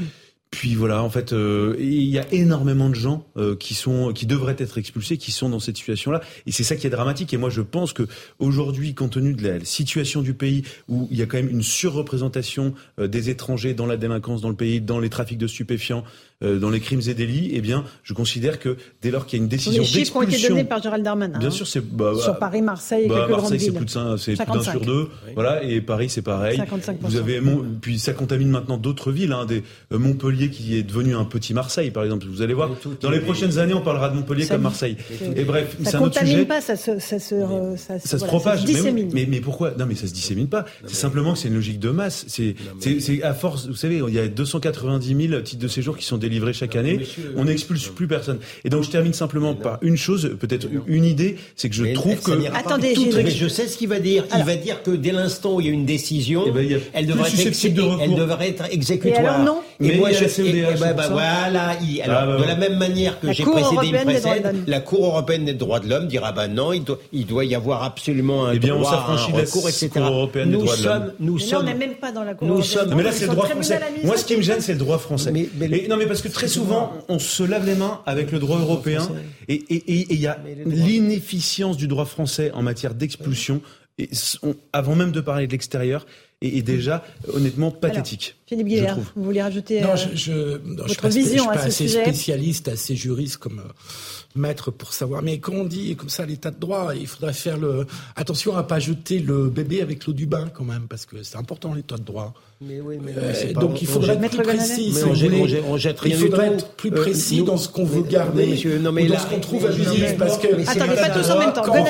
Golnadel, libère. Comme ça, je me méfie toujours. Il y a une idéologie, ce que ce que Louis disait. Il y a une idéologie droit de l'homiste qui est le contraire, qui est la négation du droit des hommes. La réalité est là. Cette idéologie, elle est partout. Cette idéologie, elle a empêché que l'état de droit expulse ou empêche de venir les gens qui n'avaient rien à faire ici. Cette idéologie, on en parle maintenant, elle a complètement noyauté les tribunaux. De la, de la même manière, pour aller plus loin, cette idéologie fait que les, ceux qui se prétendent écologistes ont sabordé le nucléaire et il y a plus de pollution. L'idéologie. Le lien est assez quand même. Non mais je vous le lien, je le vois pas. Je le vois pas. C'est le même ressort. C'est qu'entre le nucléaire et les verts. Oui, et, euh, je, suis en train de, de vous, je suis en train de vous expliquer. Comment, je vous suis en train de vous expliquer qu'au nom d'une idéologie qui prétend faire le bien, on arrive à faire le mal. Dans ce sens-là, je comprends votre raisonnement. C'est ça que je suis en train de vous dire. Un dernier mot là-dessus, parce qu'il faut qu'on avance. Non, parce que sur le nucléaire, c'est qu'il le juge trop risqué ce qui est extrêmement discutable par rapport à d'autres. Ah bah oui, euh, moyennant quoi ils ont plus pollué grâce aux... C'est pas l'idéologie des droits de l'homme, là. Grâce ah, non, c'est le principe de précaution. pousser à son extrême. Je vous rappelle quand même... Eric n'en pas tous en même temps, parce que pour nos auditeurs, c'est compliqué. très bon sondage dans le JDD de ce week-end, IFOP, sur la question du nucléaire. 75% aujourd'hui des... Non, mais c'est pas ça qui est le plus phénoménal. C'est que 53% des écolos, maintenant, sont pour le nucléaire. Ils nous ont, ils nous ont fait éteindre. Ils nous ont culpabilisé avec nos centrales nucléaires. Et aujourd'hui, à 53%, les adhérents d'Europe Écologie Les Verts sont pour le nucléaire. Les électeurs. Les électeurs. Mais, mais, un des problèmes de la gauche, c'est qu'ils sont parfois en décalage avec leur propre électorat. C'est d'ailleurs qui, qui, finit par se réduire. ben enfin, c'est le peuple français qui en fait les frais, si vous voulez, depuis des décennies. Mais c'est le peuple français qui vote aussi, et donc qui est souverain. Euh, on va avancer. J'aimerais qu'on évoque l'affaire Adrien Quatennens, puisque euh, le parquet de Lille, vous le savez, a ouvert une enquête euh, après la révélation de violences conjugales qui ont visé l'ex-compagne d'Adrien Quatennens. Euh, la première ministre, Elisabeth Borne, s'est exprimée cet après-midi à propos des, euh, phrases qu'a prononcées Jean-Luc Mélenchon. Mais on va revenir sur euh, le malaise que cela provoque au sein de la France insoumise, parce que de nombreuses insoumises ont, vraiment pris à cœur cette affaire et ne voulaient pas qu'on la passe sous silence. Et on en voulu un peu à Jean-Luc Mélenchon d'avoir dans un premier temps soutenu Adrien Quatennens avant d'avoir un mot évidemment pour son épouse. Le point avec Jeanne Cancard, et puis je vous passe la parole, je pense que ça va être assez intéressant. De l'embarras et un sentiment de malaise dans la réponse de la députée Mathilde Panot concernant une question sur la première réaction de Jean-Luc Mélenchon à l'affaire Adrien Quatennens. Nous avons un, communiqué de presse qui a été fait par la coordination euh, des espaces de la France insoumise, dans lequel nous nous retrouvons toutes et tous. C'est pas ma question, c'est sur le tweet de Jean-Luc Mélenchon. C'est ma réponse. Alors que le député du Nord a reconnu de violentes disputes et une gifle à l'encontre de sa femme, Jean-Luc Mélenchon a réagi tardivement avec un premier tweet très critiqué dans lequel il apporte son soutien à Adrien Quatennens. Trois heures plus tard, deuxième tweet où il évoque cette fois-ci une gifle inacceptable et mentionne la victime. Mais c'est déjà trop tard, le malaise est là. Ce matin, lors de la conférence de presse de la France insoumise, après quelques secondes d'hésitation, c'est finalement la députée Danielle Obono qui tente difficilement de désamorcer la polémique. Je pense que ce, que nous, ce sur quoi nous voulons insister, c'est le fait que c'est euh, euh, l'expression euh, politique qui a eu lieu ce week-end, notamment d'Adrien Quatennens, et a révélé une situation grave. Hasard du calendrier, ce jeudi et vendredi, les députés de la France insoumise assisteront à une formation obligatoire sur les violences sexistes et sexuelles pour préparer la rentrée parlementaire. Ragnel, est-ce que cette affaire est, véritablement embarrassante pour la France insoumise? Euh, Est-ce qu'elle plonge effectivement euh, il y a une dissension euh, très ah bah, claire aujourd'hui? Elle est embarrassante parce que, déjà, il y a un problème de cohérence. C'est-à-dire que la France insoumise était un des partis les plus en pointe dans la défense, enfin en tout cas dans le combat euh, des luttes faites contre les femmes, les agressions sexuelles, sexistes. Les violences. J'ai dit quoi ouais, Vous avez un les, petit peu les violences, pardon. Oui. C'était le premier parti à, à quasiment établir une sorte de justice interne avec des tribunaux internes, avec une cellule d'écoute, une CVSS, cellule de veille de, sur les violences euh, sexistes et sexuelles, je crois que ça s'appelle comme ça. Mhm.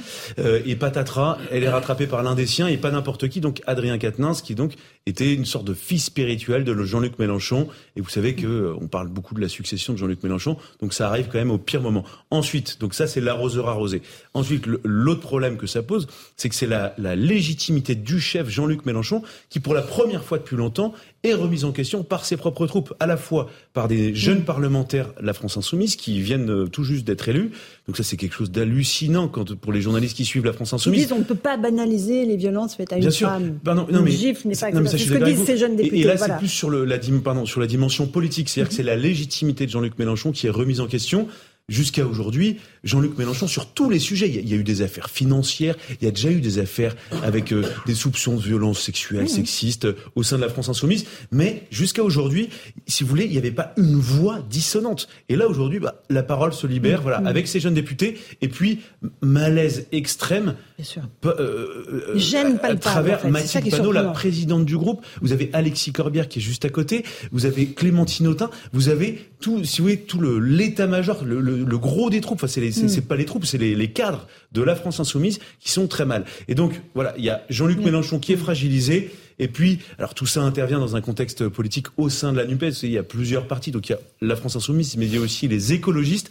Et Sandrine Rousseau qui jette des seaux d'huile comme ça euh, sur le feu pour essayer, je pense, de discréditer Jean-Luc Mélenchon et pour essayer, elle, d'avoir plus d'influence au sein de la NUPES et pour essayer d'imposer sa ligne. D'imposer sa ligne parce que c'est ce qu'elle cherche à faire. En tout cas, c'est- votre analyse. C'est pas forcément la bonne. Pourquoi Euh, on en parle tant Maître Pourquoi on en parle tant C'est parce que la coupe est pleine. Je veux dire, quand, quand j'ai des problèmes de sommeil, je compte les gens chez les insoumis ou, ou associés euh, qui ont été rattrapés par la patrouille. Euh, euh, Tabouaf, Coquerel, Porte, Monsieur Quatennens, euh, à côté, il y a, y a- y a Monsieur Bayou. Il en, tombe- il en pousse, il en pousse un par jour. Or, à qui ça arrive? À qui ça arrive? Aux donneurs de leçons. Mais vraiment, c'est c'est pour ça. Je, je ne vous cache pas une sorte de joie mauvaise. Dès l'instant où il y avait un pauvre C'est type. pas bien, mon cher. Ah mais non mais je, moi je, je dis ce que je pense. Hein, je suis pas. je- moi dès l'instant où il y avait un pauvre type, il y avait aucune preuve contre lui, mais il était, dans, il était du, il, il était dans le camp adverse, qui était, qui, euh, qui était un petit peu esquinté par la presse, mais il fonçait sur lui comme la misère sur le pauvre monde. Et c'est à ces gens-là que ça arrive. Donc, mais, mais alors là effectivement, il la ramène pas. Ils sont beaucoup plus penauds. Mais je me demande vraiment, au-delà, au-delà de mes considérations un peu politiques, je pense que vraiment, euh, euh, y a, chez l'homme, il y a, il y a un côté tartuffe. C'est-à-dire, moi, j'ai tendance à dire, celui qui tient le discours le plus sévère, c'est lui le plus pervers. Moi, quand quelqu'un me chante la messe comme ça, tous les, tous les matins, je me méfie un peu. Voilà. Alors, Donc, c'est ce qui arrive. Ne croyez pas, bon, bien sûr que c'est grave ce qui s'est passé, mais bon, euh, Monsieur Quatennens n'a tué personne. C'est une gifle, c'est répréhensible, mais il n'a tué Bien personne. sûr, c'est grave, mais.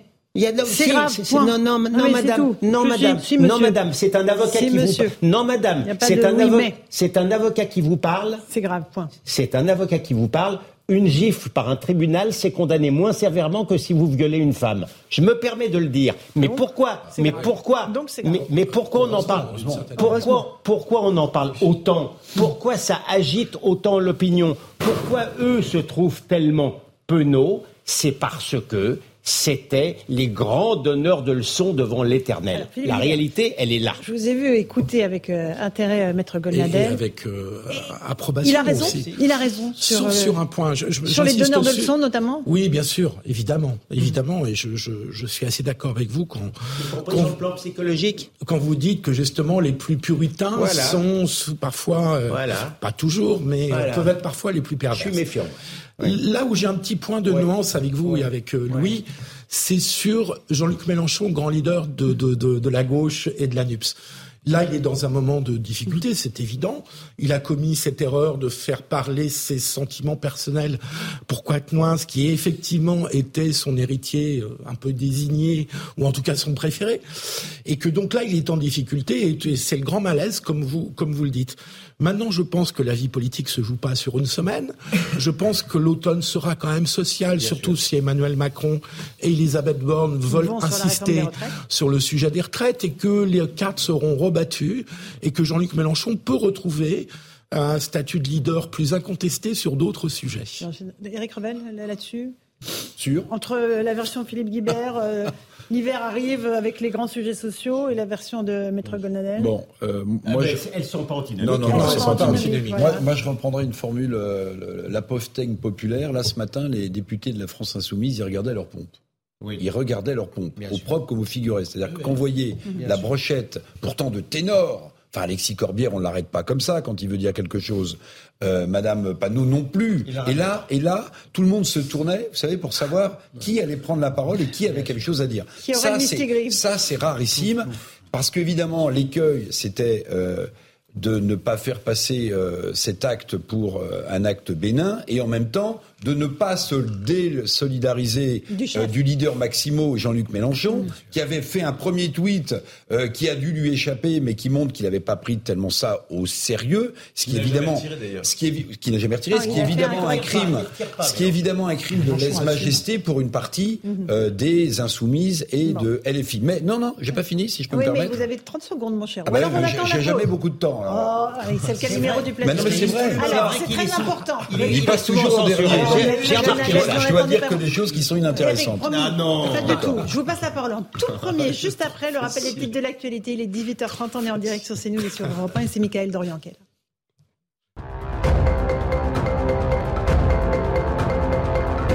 Un policier grièvement blessé dans le Nord après un refus d'obtempérer. Il a été percuté par un véhicule qui transportait de la drogue et qui tentait d'échapper à un contrôle des douaniers. Âgé de 29 ans, le conducteur a été interpellé et placé en garde à vue. Sur Twitter, Gérald Darmanin a apporté son soutien aux policiers dont le pronostic vital n'est pas engagé. La France insoumise dans l'embarras alors qu'en pleine conférence de presse ce matin, une question a été posée au sujet de l'affaire Katnins. Des députés euh, insoumis se sont défendus d'avoir tergiversé sur la mise en retrait de leurs collègues. Ils ont toutefois reconnu tâtonner encore face à la gestion des cas de violence, de violence sexiste au sein du mouvement. Et puis Bruno Le Maire a tenté de rassurer les entrepreneurs cet après-midi en déplacement à Saint-Quentin en Yvelines pour la dernière étape du festival de l'entrepreneuriat. Le ministre de l'économie et des finances a assuré que la question du prix de l'énergie était son sujet de préoccupation numéro un pour les entreprises. Voilà pour le rappel des titres de l'actualité. On fait une toute petite pause. Je passerai la parole à Eric Revel euh, à propos de cette affaire Katnins. On parlera des retraites, bah, la réforme des retraites, sujet extrêmement Merci. important, explosif. À tout de suite euh, dans un instant sur ce news et sur Europe 1 dans Punchline.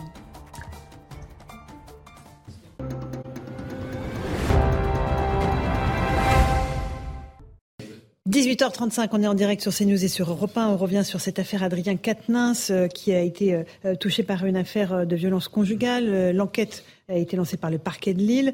Jean-Luc Mélenchon a, aussi, dans un premier temps, accusé les policiers. La malveillance policière, a-t-il dit, puisque l'information avait fuité. On va écouter le commissaire Le Bars qui dit que c'est normal que la police transmette au parquet ce type d'informations, ce type de main courante. Écoutez le commissaire Le Bars. Moi, j'accorde à Adrien Quatennens, je dirais, le- l'exercice de vérité qu'il a fait dans les réseaux sociaux, puisque j'ai lu son communiqué. Il n'y a pas que la gifle, hein, d'ailleurs. Il y a également le fait de lui priver son téléphone portable et de considérer que tout ça peut être une punition. Donc tout ça, il va s'en expliquer devant la justice. Je ne créerai pas avec la meute sur Adrien Quatennens, mais quand on est euh, en politique et qu'on fait de ce sujet-là de la lutte euh, sur les violences intrafamiliales un sujet majeur, on ne peut pas être soi-même auteur de ça. Et je dirais même qu'au sein de son parti, ceux qui couvrent ça ou qui se taisent ne peuvent pas assumer des fonctions politiques alors que c'est un sujet prioritaire. C'en est un pour la police. Vous avez cité le fait que la police avait saisi le parquet, mais fort heureusement, parce que c'est un sujet extrêmement sensible et c'est en plus commis par une personnalité sensible. C'est remonté au parquet. Maintenant, la justice est saisie et j'appliquerai exactement ce que je dis sur toutes les autres affaires. C'est à la justice de décider. C'est pas à nous de faire le procès d'Adrien Quatennens. Voilà pour le commissaire Le Bars. Eric Revel, vous voulez rajouter quelque chose sur cette affaire qui est grave, évidemment? On parle de, violence conjugale, on parle d'un leader politique euh, qui, voilà, à qui on demande de se mettre en retrait, puisque Sandrine euh, Rousseau euh, demande qu'il qu'il se démette quasiment de ses fonctions, de Oui, toutes ses alors, fonctions. vous faites bien, euh, Laurence Ferrari, de citer Sandrine Rousseau, parce que je vais vous donner mon, ma petite analyse qui vaut ce qu'elle vaut. Hein. Je prétends pas évidemment à poser des choses. Juste, bon, moi je considère pas que Adrien Quatennens, euh, qui est un garçon de talent, euh, doive démissionner de son mandat de, de- de député. Qui lui a été Euh, remis par les Français. Voilà, enfin par les électeurs qui ont voté pour lui. Ils n'ont pas tous voté non plus pour lui, par les électeurs qui ont voté pour lui. Mais ce qui, ce qui me frappe, si vous voulez, dans, dans cette affaire, et on parlera peut-être de Julien Bayou et de ce qu'a Mhm. révélé avec une outrecuidance absolue Madame Sandrine Rousseau sur un plateau de télévision. Parce qu'on peut parler d'omerta qui est condamnable, mais jeter en pâture quelqu'un comme elle l'a fait concernant l'un des leaders d'Europe Écologie Les Verts, pour moi c'est un scandale absolu. Julien mais Bayou, juste sur. Sandrine Rousseau. Oui. Moi, ce que je note, c'est que, évidemment, que les violences intraconjugales sont terribles, que les violences faites aux femmes sont inacceptables, Laurence Ferrari. Mais, ce que je note quand même, c'est que le calendrier thématique de Madame Rousseau s'impose, l'écoféminisme s'impose de plus en plus à la NUPES, que j'appelle la NUPES, et chez LFI. Les thèmes qui intéressent les Français aujourd'hui, c'est quoi? C'est le pouvoir d'achat, c'est la réforme des retraites, c'est ce qu'il va se Et passer. donc, on leur parle pas des Oh, violences non, faites ce aux que je veux dire, c'est que euh, vous savez, c'est c'est la théorie de Gramsci, je le rappelais la, la dernière fois. On ensemence le terrain culturel avec des mots et des thèmes, et ensuite, ça devient des thèmes majeurs. Eh bien, Ah, je Jean-Luc comprends Mélenchon, pas. Parce que le grand vous pensez que c'est pas gauche, important les violences faites aux Si, femmes, aussi important que je- le pouvoir d'achat et la sécurité Ah, attendez, c'est pas tout à fait la même. Non, c'est pas tout à fait la même chose. pas la- oui, bah non. Non, non, mais non. Ah, ça, pas ne me faites pas dire sûr. ce que je n'ai pas dit. Je dis Non, mais simplement. je vous dis, est-ce que c'est moins grave force de, mais évidemment que c'est grave. Ok. Mais, mais, mais, mais demain, euh, si, si nous avons des coupures d'électricité, si Bah les oui. gens n'arrivent Et plus si à se des femmes nourrir- meurent sous les coups de leur conjoint, c'est pas grave. Oui, non, mais évidemment, vous avez le droit de me dire ça, et je, l'entends très bien. Très bien. Ce que je veux vous dire, c'est que Madame Sandrine Rousseau, qui va avoir affaire à, à une élection très prochainement dans son propre parti, où elle, comme par hasard, elle, elle jette Monsieur Bayrou l'affaire en pâture, Non, alors que c'est un de ses concurrents. non, Quatennens. ce que je veux dire, c'est qu'elle est en train d'imposer ses thèmes à gauche, non, mais- mais- et que Jean-Luc Mélenchon est en train, société. est Non, en train de perdre la, à mon sens, de, de perdre la main. Et ce qui est fantastique, c'est que ça prend. Pourquoi ça prend? Parce que les arroseurs deviennent arrosés. Parce que le commissaire l'a très bien résumé. Des gens qui ont qui ont montré du doigt ces faits inacceptables sont aujourd'hui montrés du doigt pour les mêmes faits. C'est quand même extraordinaire. La focalisation sur Maître c'est ce que j'ai essayé de dire tout à l'heure. La focalisation énorme sur cette affaire vient du fait que ça arrive aux donneurs de leçons. Sinon, effectivement, on en parlerait peut-être, mais moins. Juste parce qu'on a évoqué l'affaire Julien Bayou et Eric Revel, euh, vous l'avez euh, évoqué, euh, Sandrine Rousseau était effectivement chez nos confrères de France 5 hier soir et elle a révélé avoir reçu les confidences de l'ex-compagne de Julien Bayou euh, qui aurait subi des, des violences morales notamment euh, très importantes et qui aurait même qui aurait fait qu'elle ait tenté de se suicider. Euh, Une information personnelle, intime, qui a été révélée par Sandrine Rousseau publiquement. Ça pose un problème, Louis Dragnel? Ah, ça pose de sacrés problèmes. Premièrement, on ne sait absolument pas euh, si cette affaire est vraie ou pas. Il n'y a pas de dépôt de plainte, en tout cas pas à notre Il y a connaissance. le recueil de la parole Sandrine Rousseau n'en a pas parlé. Rousseau. Donc, euh, le premier élément, moi, ce qui me choque, c'est qu'en fait, on n'en sait rien. Mais présupposons que tout ça soit vrai et que effectivement, Julien Bayou euh, aurait agressé, a agressé, euh, a violenté, harcelé euh, une femme. Premier élément, qu'a fait Sandrine Rousseau quand elle a recueilli ce témoignage? Si elle n'a rien fait, c'est de la non-assistance à personne en danger, et donc c'est grave. Deuxième élément, Si la personne lui demande de surtout se taire de- deuxième élément, effectivement, elle révèle que cette personne-là, donc la victime présumée, euh, a fait une tentative de suicide, mais cette personne-là n'a peut-être jamais demandé à, à ce qu'il y ait une révélation comme ça sur sa vie privée. Et de ce point de vue-là, moi, je trouve ça extrêmement choquant. Troisième élément, et qui est extrêmement accablant, c'est que à un moment donné, euh, Sandrine Rousseau parle, elle, dit j'attends le, le- le- le- que le cours de l'enquête se déroule. La journaliste la relance, mais de quelle enquête parlez-vous Et elle parle d'une enquête journalistique. Mais on est où? Non mais le, le jour où les politiques attendent d'une enquête journalistique l'établissement de la vérité, c'est que réellement l'état de droit est mal. Normalement, euh, va pas bien. C'est-à-dire que normalement, toute personne, et particulièrement un homme politique, encore plus un député, la, la réponse pavlovienne et naturelle qui devrait sortir de sa bouche, c'est de dire j'attends une- l'enquête judiciaire. Euh, euh, non mais jusqu'à preuve du contraire, et pourtant je suis journaliste. Oui. Euh, alors, vous je, ne suis pas pour autant corporatiste pour un sou, mais une enquête journalistique, c'est passionnant, ça peut euh, permettre l'ouverture d'une enquête judiciaire, mais c'est pas la, c'est pas les journalistes qui font la, qui font la loi, hein. c'est pas les journalistes qui rendent la Dieu justice. merci. Et heureusement, et heureusement. allez, Donc moi j'attends une enquête judiciaire, établissement de la vérité, et ensuite on verra si oui ou non Julien Bayou et il sera intéressant d'entendre Julien Bayou d'ailleurs Absolument. s'exprimer sur ce sujet. Philippe Guibert sur la révélation de cette affaire par Sandrine Rousseau. Ouais, je rejoins Eric sur le fait qu'effectivement Sandrine Rousseau donne le tempo en cette rentrée, euh, le tempo politique, idéologique. Euh, et je rejoins Louis sur le fait qu'elle aurait dû signaler au parquet euh, plutôt que de révéler cette affaire d'une façon un peu étrange en direct dans une émission. Elle aurait dû saisir le, le, le, le parquet ou tout au moins signal, faire un signalement. Peut-être précède-t-elle des révélations qui vont arriver euh, très prochainement. Oui, mais s'il y a une situation aussi grave que celle qu'elle décrit, parce que d'avoir une personne qui fait une tentative de suicide, une femme, euh, c'est grave et on peut considérer qu'elle est en situation de danger, à ce moment-là, c'est pas une enquête journalistique qui répond à la question, me semble-t-il. Hein, mais euh, et, et, ça montre que, et, ça montre aussi que Sandrine Rousseau, euh, accessoirement, est la source. Oui. Elle dit j'attends l'enquête journalistique, mais d'où elle a Juste pour terminer sur le plan idéologique, Eric a raison, c'est-à-dire que le sociétal qui est pas moins important ou plus important que le social. C'est un sujet important. Mmh. Mais le sociétal dévore complètement le social. Dans une rentrée où les sujets sociaux et économiques oui, bien sûr, absolument sont très importants.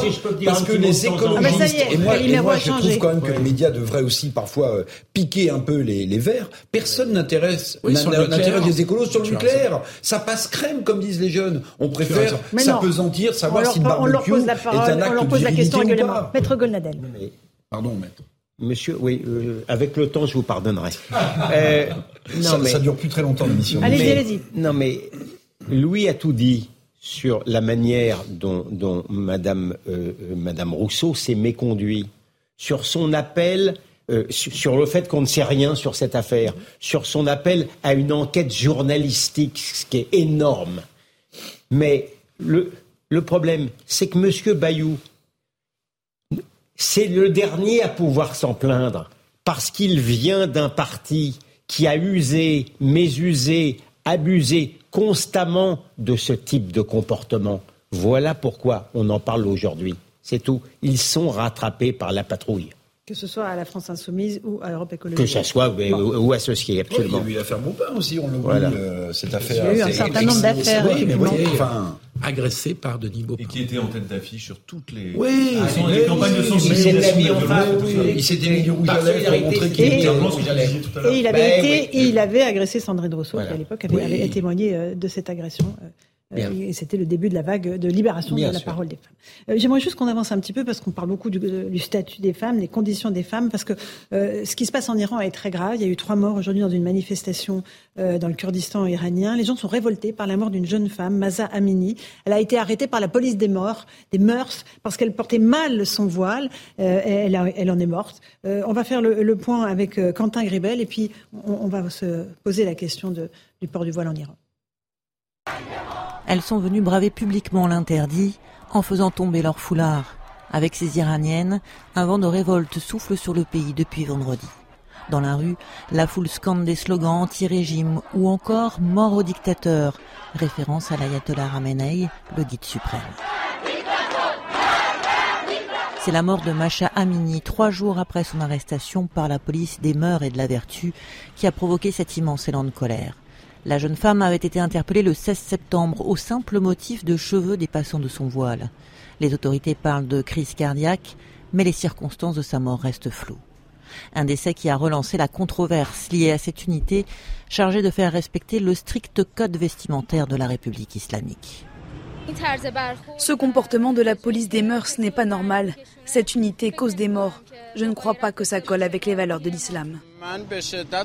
Je suis contre cette police. Elle veut faire respecter les valeurs de notre religion par la force. Ce n'est pas possible. Une mobilisation qui prend également de l'ampleur sur les réseaux sociaux. Sous le hashtag Macha Amini, beaucoup de femmes témoignent leur colère. Certaines brûlent leur voile, d'autres coupent leurs cheveux pour défier les mollahs. Une contestation durement réprimée dans la rue. Les Nations Unies et plusieurs ONG ont exprimé leur inquiétude face à la réaction violente des autorités iraniennes vis-à-vis -vis des manifestants. Voilà, et, on salue le courage de ces Iraniennes qui manifestent en enlevant leur voile, en se coupant les cheveux à visage découvert, quand on sait ce qu'elles risquent euh, dans ce pays. Cette jeune femme avait 22 ans, il y a eu trois morts. Alors des manifestations qui prennent de l'ampleur parce que les femmes, les, hommes se mettent aux côtés des femmes désormais. Eric Revel. Vous m'agiter parce que je, voulais vraiment euh, d'abord saluer le, courage de, ces femmes. C'est un sujet euh, émouvant. dire aussi que quand on voit des femmes qui, jusqu'au péril de leur vie, euh, ne veulent pas qu'on leur impose euh, des voiles ou ne veulent pas qu'on leur impose des tenues religieuses. Ça pourrait nous faire réfléchir, ça pourrait nous déculpabiliser en France, parce qu'en France, quand on prend parti contre un burkini ou contre un voile, on est forcément immédiatement taxé d'islamophobe. Je pense que toutes les bonnes âmes devraient considérer à, à son juste titre le combat de ces femmes en Iran pour leur émancipation et se poser la question sur la France est-elle pas islamophobe suivant les prises de position de Burkini ou pas? Et j'ajouterais, et je termine, maître, je crois que le président de la République s'entretient à New York avec le dirigeant iranien, avec le, président euh, iranien. Mhm. Eh bien, j'espère, parce que il y a aussi un bon côté d'être dans la patrie des droits de l'homme. J'espère que le président de la République évoquera ce sujet. Évoquera ce sujet sur le fond. Et juste un mot, dans un pays où on parle de, de police, des, mœurs. De police des mœurs. Mais vous vous rendez compte de, de, ce que ça veut dire de ce régime Bien sûr, le, port du voile est obligatoire en Iran quand vous arrivez en avion. Faut mettre, euh, quand vous êtes encore dans l'avion, le voile. Maître Golnadel. D'abord, c'est le, le énième euh, drame dans cette affaire. Je me permets de vous rappeler que j'ai une de mes consoeurs qui est partie en prison pendant des années parce qu'elle a osé rentrer dans un tribunal de Téhéran sans le voile. Elle est partie en prison. Or, ce qui est terrible, si vous voulez, on, parlait du, féminisme mhm. dévoyé. Ce qui est terrible, c'est qu'en France, là, les, les féministes d'extrême gauche qui tiennent le haut du pavé et qui, pour moi, dévoient complètement le vrai féminisme digne de ce nom, elles ne prennent pas parti, elles ne prennent jamais parti pour ces femmes-là. Elles prennent, par, par une inversion invraisemblable des normes, elles prennent parti pour les femmes voilées en France, mais si j'ose dire, c'est pour ça qu'elles dévoient, elles se moquent comme d'une guigne des femmes iraniennes qui veulent être libres. La réalité, elle est là. C'est la, trahison du féminisme, on la voit tous les jours. c'est au péril de leur vie euh, en Iran. Euh, Philippe Guibert. Oui, euh, cette affaire révèle quand même que depuis plusieurs années, il y a un durcissement du régime iranien il y a un durcissement du régime iranien, parce que vous avez rappelé à juste titre que le, le tchador est, euh, est obligatoire, dès qu'on met le pied euh, pour une femme. Euh, Même quand on rentre dans l'espace aérien. Absolument. Mais de l'avis de pas mal de gens qui sont allés à Téhéran, au moins à Téhéran, il y avait des petites marches de, d'accommodement ou de, ou de mini-liberté.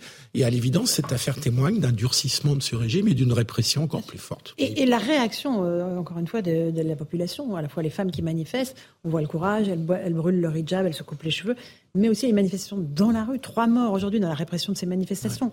Euh, cela peut faire tache d'huile. Pardon, il y a une impunité. L'Iran, pourquoi ils, peuvent se permettre de... Il y a une impunité totale du régime iranien. L'Iran est infiniment moins condamné que l'Arabie saoudite. L'Arabie saoudite est pas mal. Ah, non, mais attendez, on pend plus en, Iran, on pend les homosexuels, on pend davantage encore les journalistes. Le, régime dictateur, euh, euh, rien qu'hier, rien qu'hier en passant, ça, ne semble pas gêner grand monde. le président iranien contexte d'être un ultra-conservateur. C'est bizarre, il n'y a pas d'extrême droite nationaliste en Iran. Il n'y a pas de faucons. Les faucons, ils ne... Ils, non, mais il y avait des modérés non, au pouvoir non, non mais ce que je veux dire... Ce que non, mais la manière, la euh, manière dont on... À, tout hasard, donc ce président qu'on nomme simplement mm. par euphémisme un ultra-conservateur, mm-hmm. il a nié la Shoah hier. J'ai pas, je n'ai pas une enquête. Oui, oui il a, oui, il a, dit, voilà, voilà. voilà. Non, mais ce que je veux dire, je veux dire, je n'ai pas entendu beaucoup de défenseurs des droits de l'homme sur les chaînes, notamment sur les chaînes publiques, euh, s'en indigner. Je le dis en passant. Mhm, mhm. Louis de Ragnel ou euh, je, suis entièrement, je suis entièrement d'accord avec euh, Gilles William Goldanel. Moi, ce qui me, ce qui me frappe, c'est euh, alors évidemment, euh, enfin vous avez, je pense à peu près tout dit sur ce qui se passe en Iran, mais c'est le deux poids deux mesures en France. Euh, C'est-à-dire que c'est la, effectivement la défense du féminisme qui arrange certaines personnes, mais on n'entend pas grand monde hein, sur les petites filles qui sont obligées de porter le voile à Kaboul. On n'entend pas grand monde. Effectivement, sur le, le, le, rétablissement du port du voile obligatoire en Iran, enfin la, restriction des libertés pour les femmes. Et, et c'est vrai que moi, je, je suis toujours stupéfait. Mais, moi, ce qui m'a le plus frappé, c'était vraiment récemment euh, après la, prise de Kaboul par les talibans où il y avait. Mais si vous voulez comprendre le, fond, le fin du fin, Louis, vous le savez très bien. L'ennemi, les, conservateurs de droite, l'ennemi, l'ennemi, qui défendaient euh, les jeunes filles qui étaient forcées en creux, en creux, Louis, l'ennemi honni de nos féministes à nous, c'est le mal blanc. Donc ça ne les intéresse pas, cela. en creux, c'est ça. Ben oui. Je voulais juste ajouter que l'Arabie saoudite a le taux de peine de mort et d'exécution le plus élevé par nombre d'habitants au monde. Et donc euh, l'Arabie Saoudite, à qui nous vendons beaucoup d'avions, euh, on ne dit pas grand-chose non plus sur ah l'Arabie Saoudite. Euh, je sais pas ce qu'il vous faut. Ah bah non, on dit pas grand-chose. Ah bah on, parle plus, pardon, on parle plus, on parle plus du prince d'Arabie Saoudite que du président iranien. C'est de l'ordre de 1 à 1000 à peu près. En tout cas, on n'en parle pas beaucoup des. Hein. Et puis, je terminerai là-dessus. Le Qatar, euh, le pays où nous allons jouer une Coupe du Monde, n'est pas non plus un pays très respectueux des droits des femmes, des hommes, des homosexuels, etc. etc. en miroir de ce qu'on vient de voir euh, et entendre euh, en Iran, à Paris, au lycée Simone Veil, une professeure a été menacée par un jeune homme car elle avait demandé à sa sœur de retirer son voile lors d'une sortie scolaire. C'est-à-dire qu'aujourd'hui en France, quand on demande à une élève de respecter euh, le code de la loi de la République, on, peut être menacé de mort. C'est dangereux. Et donc, euh, on, prend, on prend des risques.